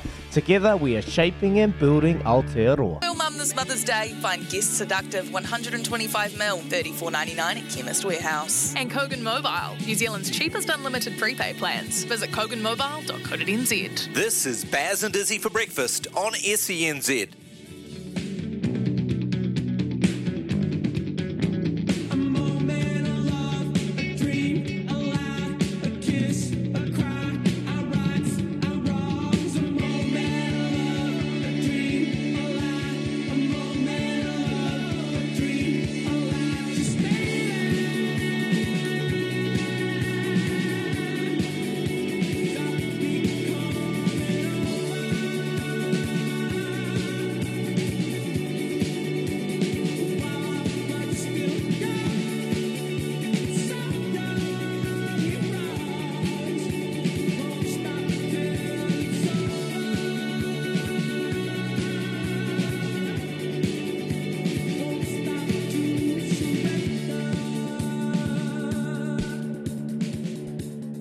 Good morning, Baz and Izzy for breakfast SENZ. Thursday, the 5th of May. Tony Kemp, Louis Herman White, myself bringing you this last hour. Big hour ahead of us. We're going to talk some surfing shortly. WSL cuts galore, mid season cuts. It's all been changed. A new format for the surfing. I've got it right here in front of me. Mid season cuts, the finals. There's a WSL finals. The top five will compete at one event. Uh, yeah, I could read all the changes if you want me to. Let me know. There's right in front of me. There's changes galore going on in the surfing world, and we're going to get Ricardo Christie on to react to what's happening over there. And the end of the show, we're going to talk to All Blacks conditioning guru Nick Gill. He's been over at the Australian Ironman competing, and I also want to ask the question about this year's All Blacks team, the fitness. I know back in the day he wanted his big boys to be mobile, uh, fit uh, you know, energetic around the field, but maybe with the tides changing and, and seeing what the North is presenting, a physical dominance up front, uh, maybe a bit more lifting in the gym for our big boys, and uh, just some real dominance in the front row area. So, Rapping, looking forward to that conversation later on in the show. And there was a text message here about talking about the NBA and his um, his kind of multi he put on yesterday. I had a look at the NBA. How good was Ja Morant? 47 points, dominating Golden State Warriors. And then also Jaylen Brown and Jayson Tatum um, destroying. Was it Jayson Tatum? That's the actor, Israel. Come on, get it right. No, that's it. Where is it? Yeah, no, that's it. Jayson Tatum. he was 20. that was right. He's 29 No, not Jason points. Statham. And Jaylen Brown. yeah, yeah, that's it. Jayson Tatum. Sorry. I Hey, mate, right. just on there- 29 points. Yeah, just on that bet. That was a fair bet yesterday too. I think it was like it was on. It was. I don't know if it landed. Did it land? He had Giannis for a triple double. Nah, he didn't land it. So it was Giannis for a triple double. Um, they got tipped up by the Bucks. He was pretty close. Giannis was uh, 28 points, seven assists, nine rebounds, and then he had Ja Morant for a triple double as well. And Ja, ob- ja obviously went off. He got 47 points. Um, where is he? 47 points, eight rebounds, eight assists. So pretty close. That was paying 27 bucks at the TAB for that multi. So Ben missed it. Um, but yeah, we've got to talk some WSL right now, and it's time for our Thursday Mick Cafe Coffee catch up because the World Surf League has just completed its latest championship tour event at last night in the Western Australia yo- local young gun Jack Robinson knocking off the great John John Florence in the final of the men's Margaret River Pro event to become the first Aussie since '89 to win the famous event. Jack Robinson wins at home and is the champ of the Margaret River Pro. What a moment for the young Australian. He's done it on home soil. He's beaten the best. He gets the win. Jack Robinson is the champion. While Jack Robinson and women's winner Isabella Nichols will be more than stoked with the efforts, there was three words which hung over the event in a brutal, brutal way: mid-season cut. This year, the WSL has implemented, implemented a mid-season cut where only a portion of the championship tour competitors progress to the second half of the season. The rest heading back to qualifying series. It's all up and going over there in the WSL. We got the one and only Ricardo Christie, who has been there, done that, been a part of the WSL. He's on the line now. Morning, Rick. Yeah, brother. How you doing, man? Good, mate. I know you're busy. You're selling real estate in Mahia, so if anyone wants to buy some land over in Mahia, go to Ricardo Christie's Instagram. He's a real estate agent now, but he's also a surfer, mate. It's all going on. What's happening? Yeah. Do, do you like the mid-season cut, or, or you're not a fan? Uh, nah, I'm not a fan, bro. I, I reckon it's a it's a dumb idea. It um it Mm. actually came in it came in just before I qualified for the first time, um and there was I don't know I don't know if you've seen it. A, a lot of surfers have. Bobby Martinez did a he he won a heat, smashed a heat, and then he um pretty he dissed the whole idea, and then got banned from the tour. It's a pretty infamous um, little video clip from Bobby Martinez, who was one of the best surfers in the world at that point, and he um, basically quit because because of it.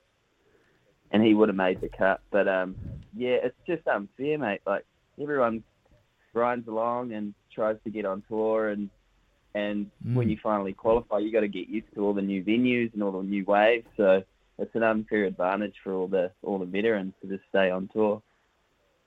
So, so what, Yeah, what's the reasoning behind it, Rick? What, what's the? What's, no, it's a good rant, and I'm the same as you. I, I don't know why they're doing it, but there's a reason why the WSL have, have gone down this path. Do do can you give us an understanding of why you think they're doing it? Yeah, I think they're just looking for clickbait, trying to get viewers more engaged and the heartache Mm. that all these guys who get who get cut um, have to go through. They, I couldn't even really watch the entire thing yesterday. I know I know a few guys who missed out, and um, you know they were poking the camera Mm. in their face, and oh, it was just heartbreaking, eh? Yeah, These Rick- guys have worked so hard to get there, and then you know it's it's just yeah, it's tough. It's already pretty tough because you got to be away the whole year, and um, yeah, just making it work, and then yeah, just got harder. Yeah, uh, hey Rick, really good to hear it from a, an athlete's perspective. You know, Sally Fitzgibbon coming out of the water in tears, and you know um, the petition that they've they've started to sign to say that this thing doesn't work. I've been trying to make sense of it myself, um, and can only think about it being in and around media rights and more money for the sport, and trying to trying to get them. Uh, I don't, I don't know, trying to get people interested, like you said. But my question for you is like the mental health of these athletes that have been on it for so long, the likes of Sally Fitzgibbon, the likes of uh, Owen Wright. What what had the if you know by talking to um, the people on the tour, what had the WSL done to put in place to make sure you know this this. Um, obviously, mental position that they find themselves in wasn't going to happen because it's it's, it's blowing up. Yeah, like to be honest, I don't I don't think there's anything that's been implemented to to help everyone um, like with you know getting through this. It's the reality of it is is these guys have to travel around the world to qualify for the tour, and in this in this um, era that we're in, this COVID era, with it being so hard to travel to different countries and um, just all those hurdles, the extra costs, and then yeah, to to not have that security that you're on the tour because that's you know when you get to that tour, that's where you get the prize money that actually sustains doing the whole surfing thing. When you're on the the qualifying series, the the paychecks barely cover any of your costs to get there, so you've got to you know, in order to actually go to these events and try to qualify, you've gotta you gotta have a bunch of cash behind you, which um, it's getting pretty rare. So, yeah, yeah, I'm really feeling for these guys. Yeah, Yeah, it's a tough, tough What's situation. I was just going through the, I was just going through the list of, of players, of surfers that have missed out. You got Owen Wright. He's obviously the big one. You look down the bottom. I think this is injury force with Gabriel Medina, who's um, was obviously three-time world champion, champion last year. You got Conner Coffin. I'm looking at the girls, the women's. You got Malia Manuel, Sally Fitzgibbon. So you've got some genuine superstars. Do you think that the WSL thought about this? Because if we're not seeing the big names in surfing, you know, the Mick Fannings and, and, and co, that they're going to lose viewership because of this? yeah, for for sure. Like set up. I, I think it's set up so those those guys can they have all the chance in the world to requalify because they've they've had they've got all the experience. Um, they've, they've been to all these venues and they're they are the best. Like they should be. They they probably designed it in a way that that that these guys, the majority of these guys, would all requalify. Um, the thing with the thing with surfing is is it depends on who gets the wave on the day. Like you can have someone who you, you've never heard of win a like win an event against the best surfers in the world just because they're on a run and they get the good waves and they they surf to their potential. But um, yeah, yeah, it's a real hard thing to kind of to judge. But they'll be spewing that they've lost.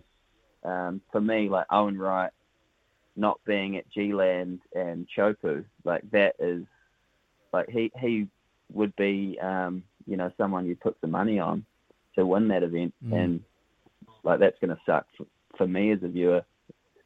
Um, Yeah, th- Yeah. The backfire. It's almost like it's backfired. Reckon like you hate to say it because good guys and girls that have had to kind of feel the brunt of it, but hopefully now they can kind of look at themselves and go, let the WSL and go, oh, maybe this is something we need to reconsider.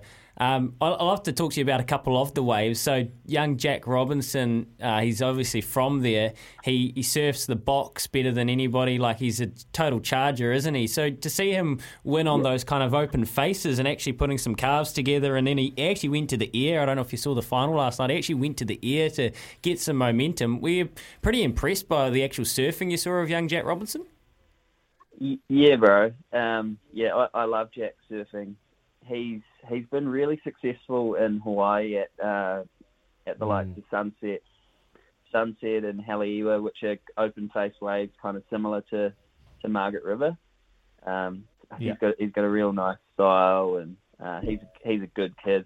I actually um, I placed a bet on him with um, with a good mate of mine. It was uh, my mate was like, oh, I don't I don't think he's like he's an amazing surfer, but when he first started the QS, we were like, oh. My mate was like, I don't know if he's going to qualify though. I don't think he can really get it together in the heat. And I was like, Nah, he's going to get on. He's going to kill it.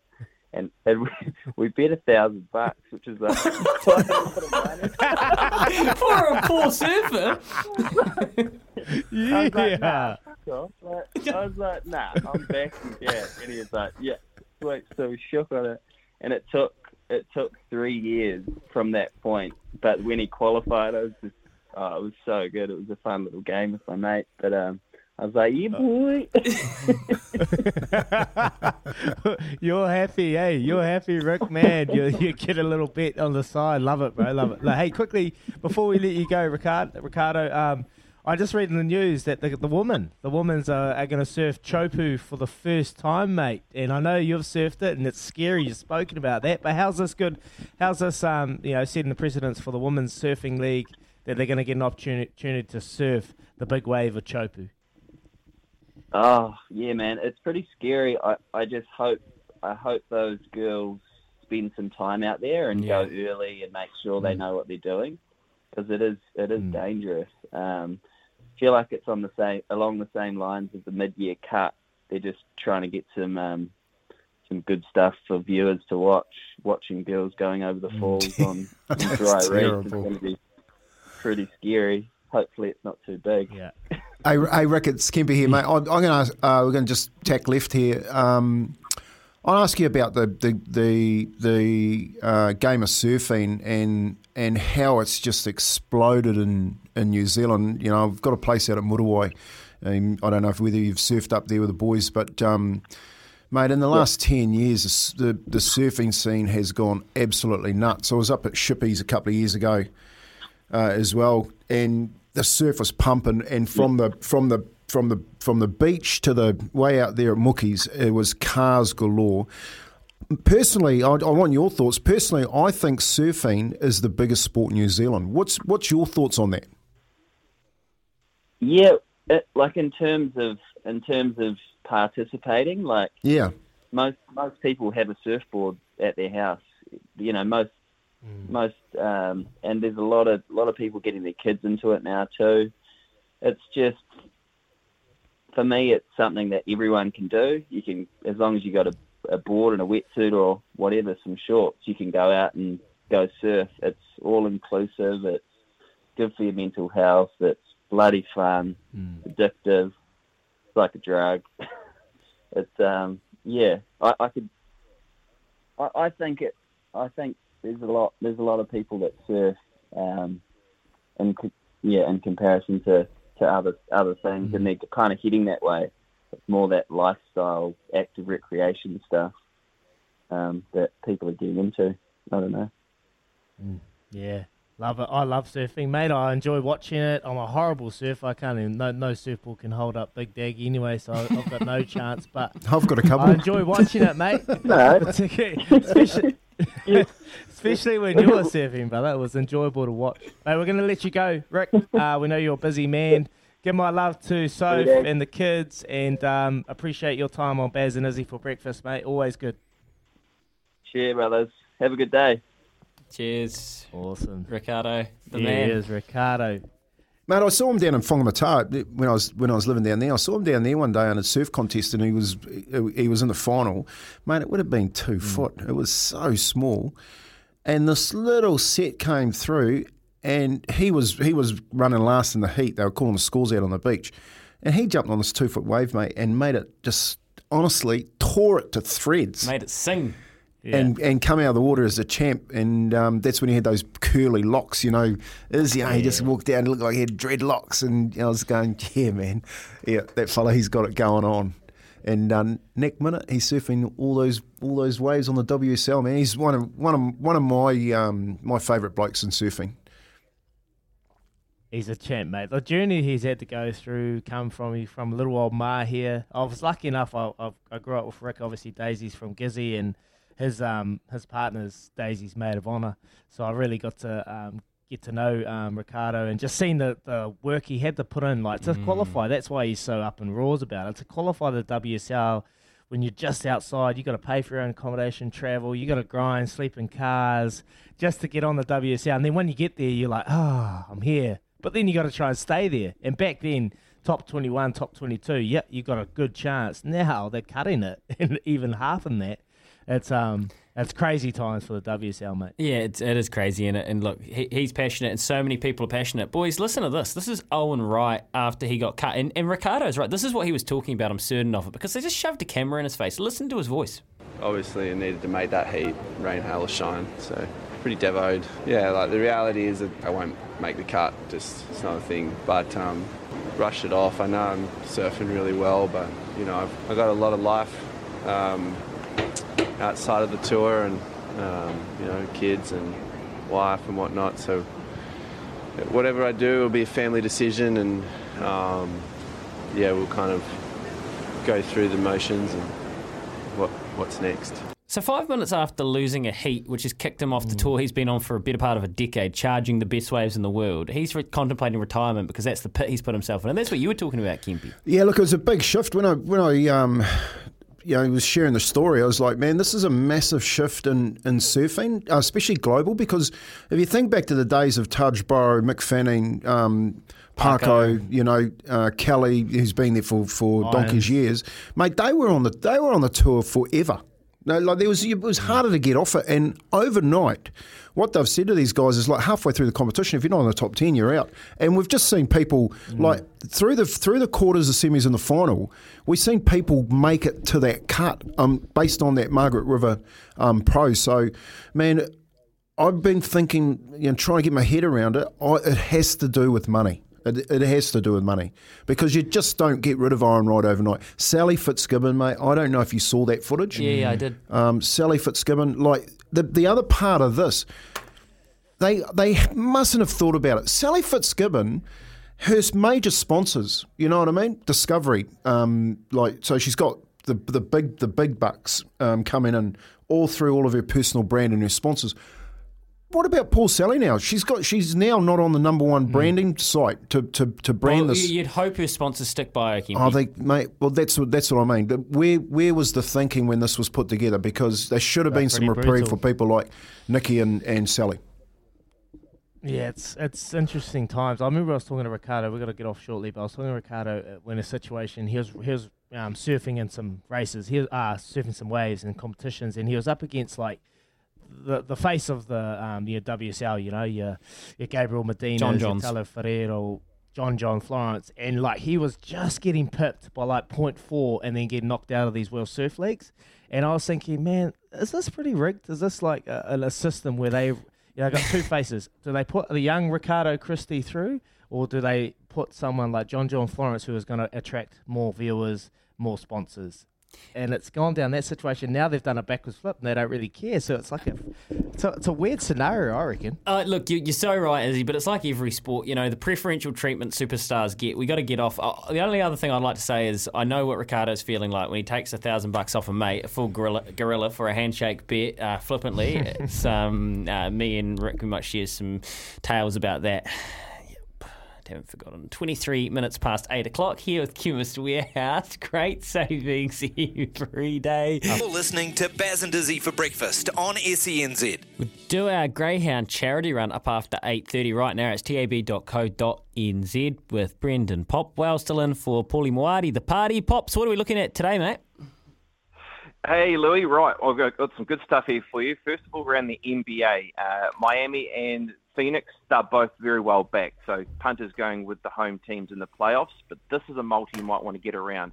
A fifteen hundred dollar multi. Miami and Phoenix to win both their matches into race three at Riccarton. La Crafoida to return fourteen thousand dollars for a fifteen hundred dollar multi. Now, of course, we've got the synthetic racing. This horse has won a trial on the synthetic. So race three, uh, runner number four uh, is the horse, and it's been back from five fifty into four dollars and fifty cents.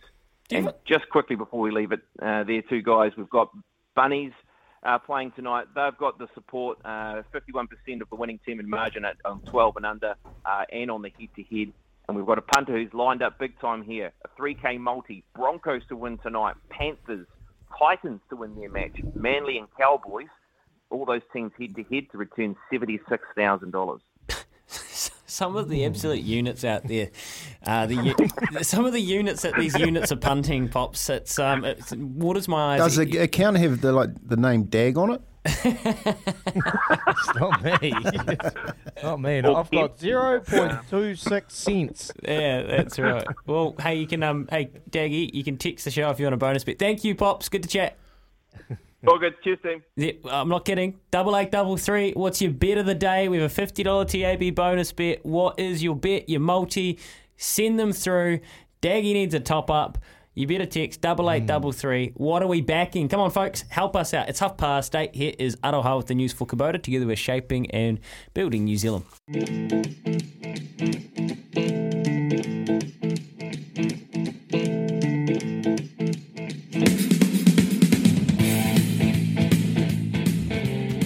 SENZ, your texts are coming They're starting to steam in double eight double three. Uh, and remember, it's not just your TAB bonus bet you're looking for. The Chemist Warehouse is the house of fragrances. This Mother's Day, we have a fragrance to give you for a mum in your life. We're asking you, what's your favourite dish? Is it the taties? Is it the white bait fritter? What is it your mum makes that you just cannot get enough of? Keep those coming through on double eight double three, or give us a call on 0800 150 811. I'm sorry, Real Madrid, I don't think you're going to the Champions League final because Mahrez has just belted one top corner.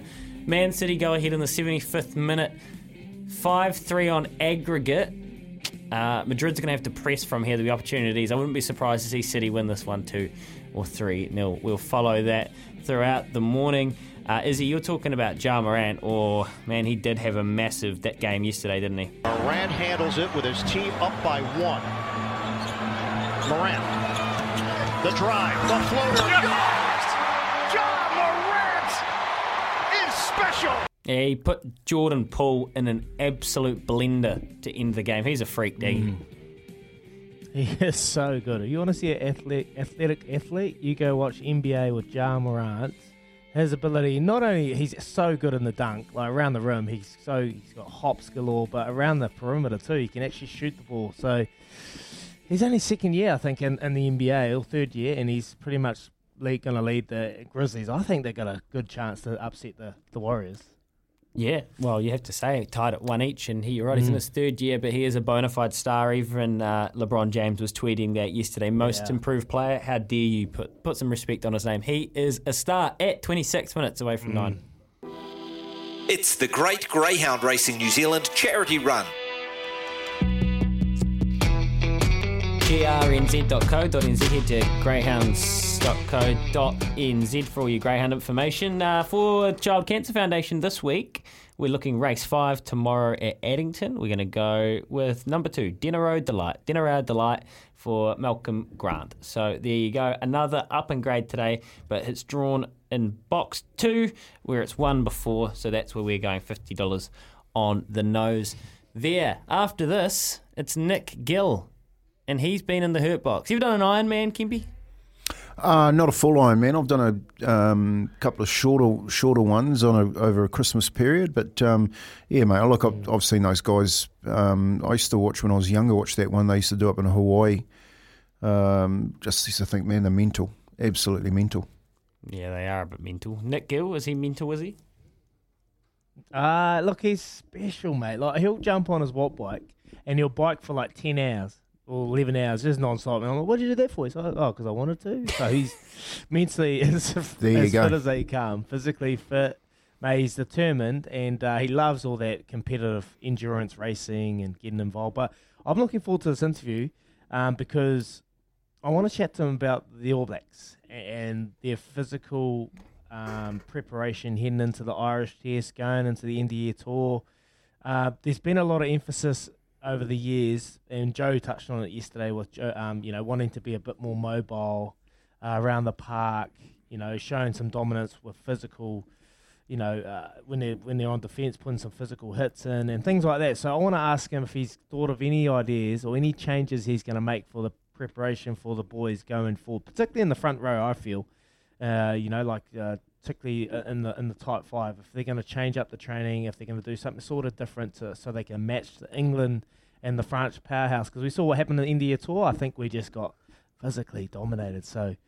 Yeah, really looking forward to that conversation with Gilly. Let's do it. I I think that's that they are exactly the points we need to hone in on. Uh, big All Black season coming up, and Nick Gill he knows all about the rig being in tatters. Let's find out how his body's doing after the Ironman Australia. It is 23 minutes away from nine. Nick Gill after this. Yes, good morning. Baz and Izzy for breakfast. SENZ, we're coming up to 18 away from 9. Before we cross over to Smithy, and no doubt Smithy with a jam-packed show for you heading into the afternoons with Staffy. Right now, we're going to talk to Nick Gill. The last thing you ever want is your strength and conditioning coach preaching about getting into the hurt box without knowing what it's like themselves. Lucky for anyone who is trained by Nick Gill, that's not possible because he's quite simply as mad as they come. I can talk about that for sure because he is crazy, crazy, crazy. Who what bikes all day, every day, just for fun? Can't believe it. Anyway, this weekend, past Nick completed the Australian Ironman and he went very, very good. And he's on the line right now. Gilly, good morning. How's the body, mate? Yeah, hey Izzy. Yeah, no, not too bad, mate. Starting to starting to walk a bit normal now, but um, yeah, still pretty jaded, eh? I bet, mate. Give us the stats. How'd it go for you over at the Australian Ironman? You competed it, you completed it, so you must be pretty happy. Yeah, no, it was, um, yeah, I, was, I didn't feel very good on the day. I was sort of feeling a bit average for the week leading in, but um, yeah, I sort of just got, got, got gritted the teeth a bit and just gutsed it out, and I managed to get third, old bugger. So I was pretty happy with that. Nick, what about? Um, Can you fill me in here on some stats? Izzy Dag, all right, he's coming back. he's, come, he's, come, he's coming back from NPC into, into Super 15, 2011. Needs to make the All Black team. What were what were his what were his stats like? What was he stacking up like? What did you? What sort of program did you put together for him to make sure that Don't he was tell hitting him the top form? Okay, well, well, yeah, interesting, interesting, Kempy. Like, um, I remember that day vividly. Actually, uh, Izzy, Izzy actually was quite quick. Eh? He had some, he had some wheels on him, and, and I remember him running through the lights and going, "Wow, man, this kid's fast." And uh, and so he, he came with big raps from Wayne Smith, and Smithy was sort of a big fan of Izzy's, and um, and then we put him through. Uh, I think it was a phosphate decrement where you sort of sprint repetitively and have to recover and. And Izzy's wheels fell off after about two reps. two, Um, two, that and, many. and, and then we and then we che- then we check, checked out his hinu, and he was carrying a lot of hinu. Um, I, I, I tell you what, it was it was unreal. Like like probably probably thirty or forty percent more than most of our props at the time. Gold. Yeah, what year was that, Gil- uh, Gilly? Was that down at the Highlanders? You, you, you, your reason, your your excuse to me was you were flatting with heaps of dudes that had ate really bad food. yeah.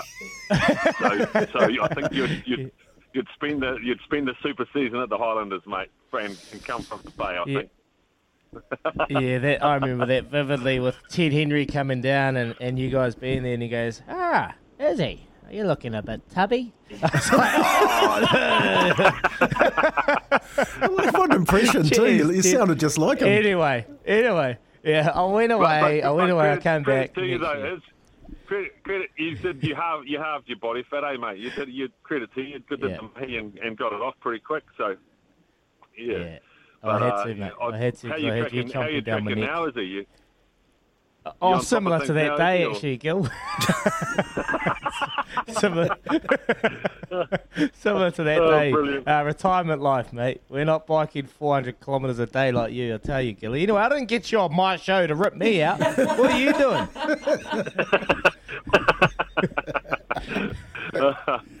oh, brilliant.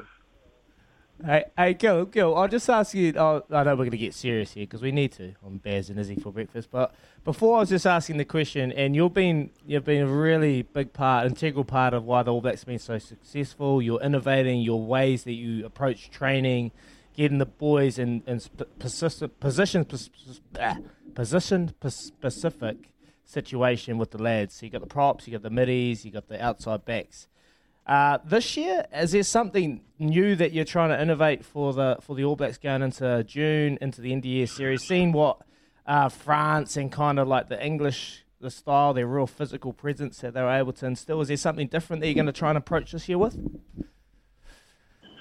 Um, yeah, good question, Izzy. I, I think um, it's every year is really different, eh? And and I mean that's what I love about the, the the challenge is that every year it's just it's just so different. Um, yeah, a lot of people are making a lot of noises about about the French and, and Ireland last year when we played them, and but no one remembers the fact that we'd been away from home for four and a half months and, and the end of a long season. Um, you know, and so so that that's sort of something you think about. Um, that the boys are coming through a tough super campaign.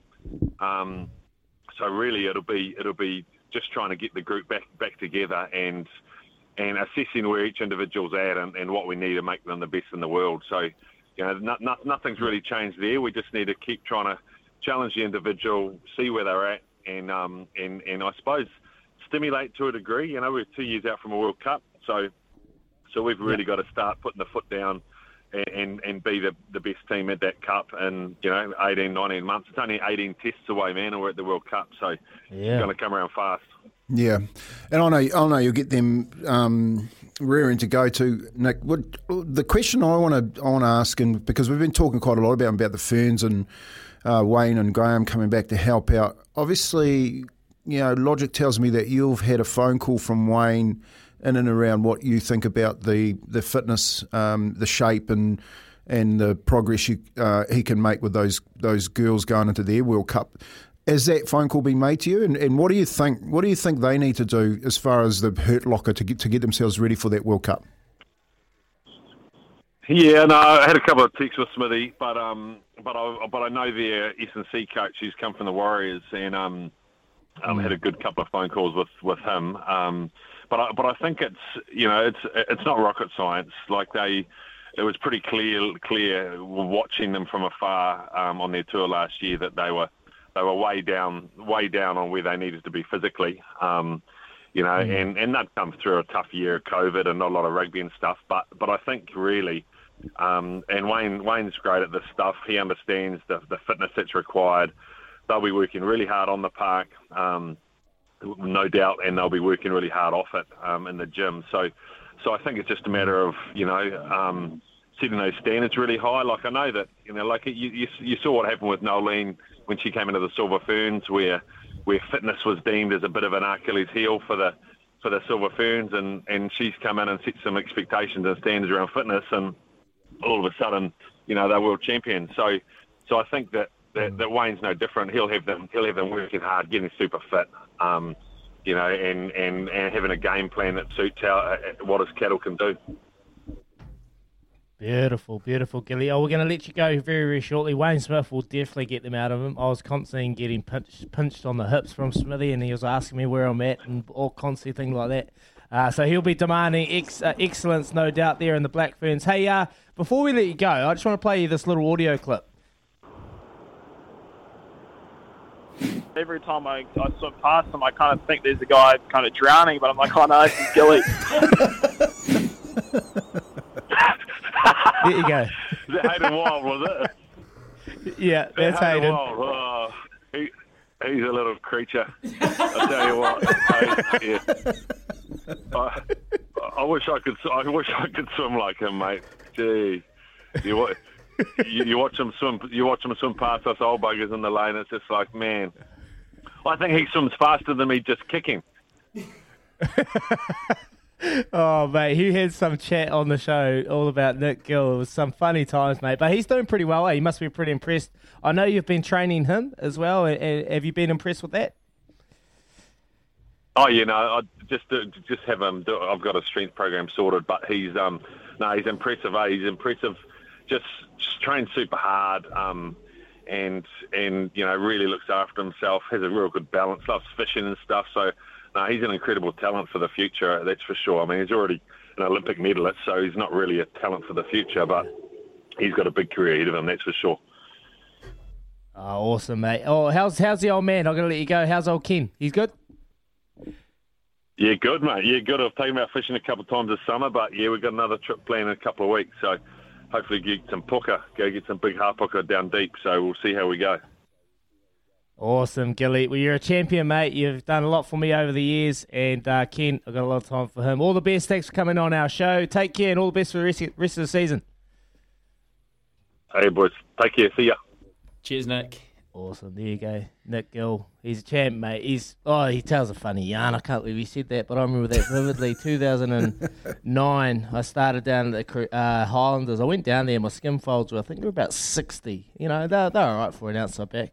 Towards the end of the season, you think you're going into the season, you'd be, you know, in bad nick, and then you work your way and get better. Uh, End of the season, I think it was 130 mils. Skinny. Sum of eight. If anyone's played sport and you've had a sum of eight, that is a lot. The average prop, about 110. Ooh. And I was 130, so I was 20 more mils. But um, the deep what I tell everyone is I was, I was uh, what I tell everyone is I was still carving up. and I was still the best in the team, but it doesn't matter. Um, anyway, coming up, we're going to chat You to are- Smithy. You are, Colin, you are too good, eh? It's, I knew you were going to say that as well. You're just too good. Um, Izzy, before we get off to Smithy, you're wondering why we're acting like geese in the in the studio. Well, Yeah, Real, you're putting me off. Real Madrid have scored two goals in the space of six minutes, and deep into stoppage time now, they are tied on aggregate 5 all with Man City. So Man City were way ahead in the tie, and now after saving one off the line from Jack Grealish, they've gone down the other end of the field and they've scored two goals unanswered. This game will go to extra time unless someone scores in the last 90 seconds. Uh, Champions League semi final, absolutely going off. We'll be back to award our Mother's Day fragrance and TAB voucher after this, then catch up with Smithy. The kid is. Here's some tips for maintaining your Trex deck. Um, occasionally wash it with some soapy water or a pressure cleaner. Trex composite decking is low maintenance and won't fade, splinter, or warp. Trex, the world's number one decking brand.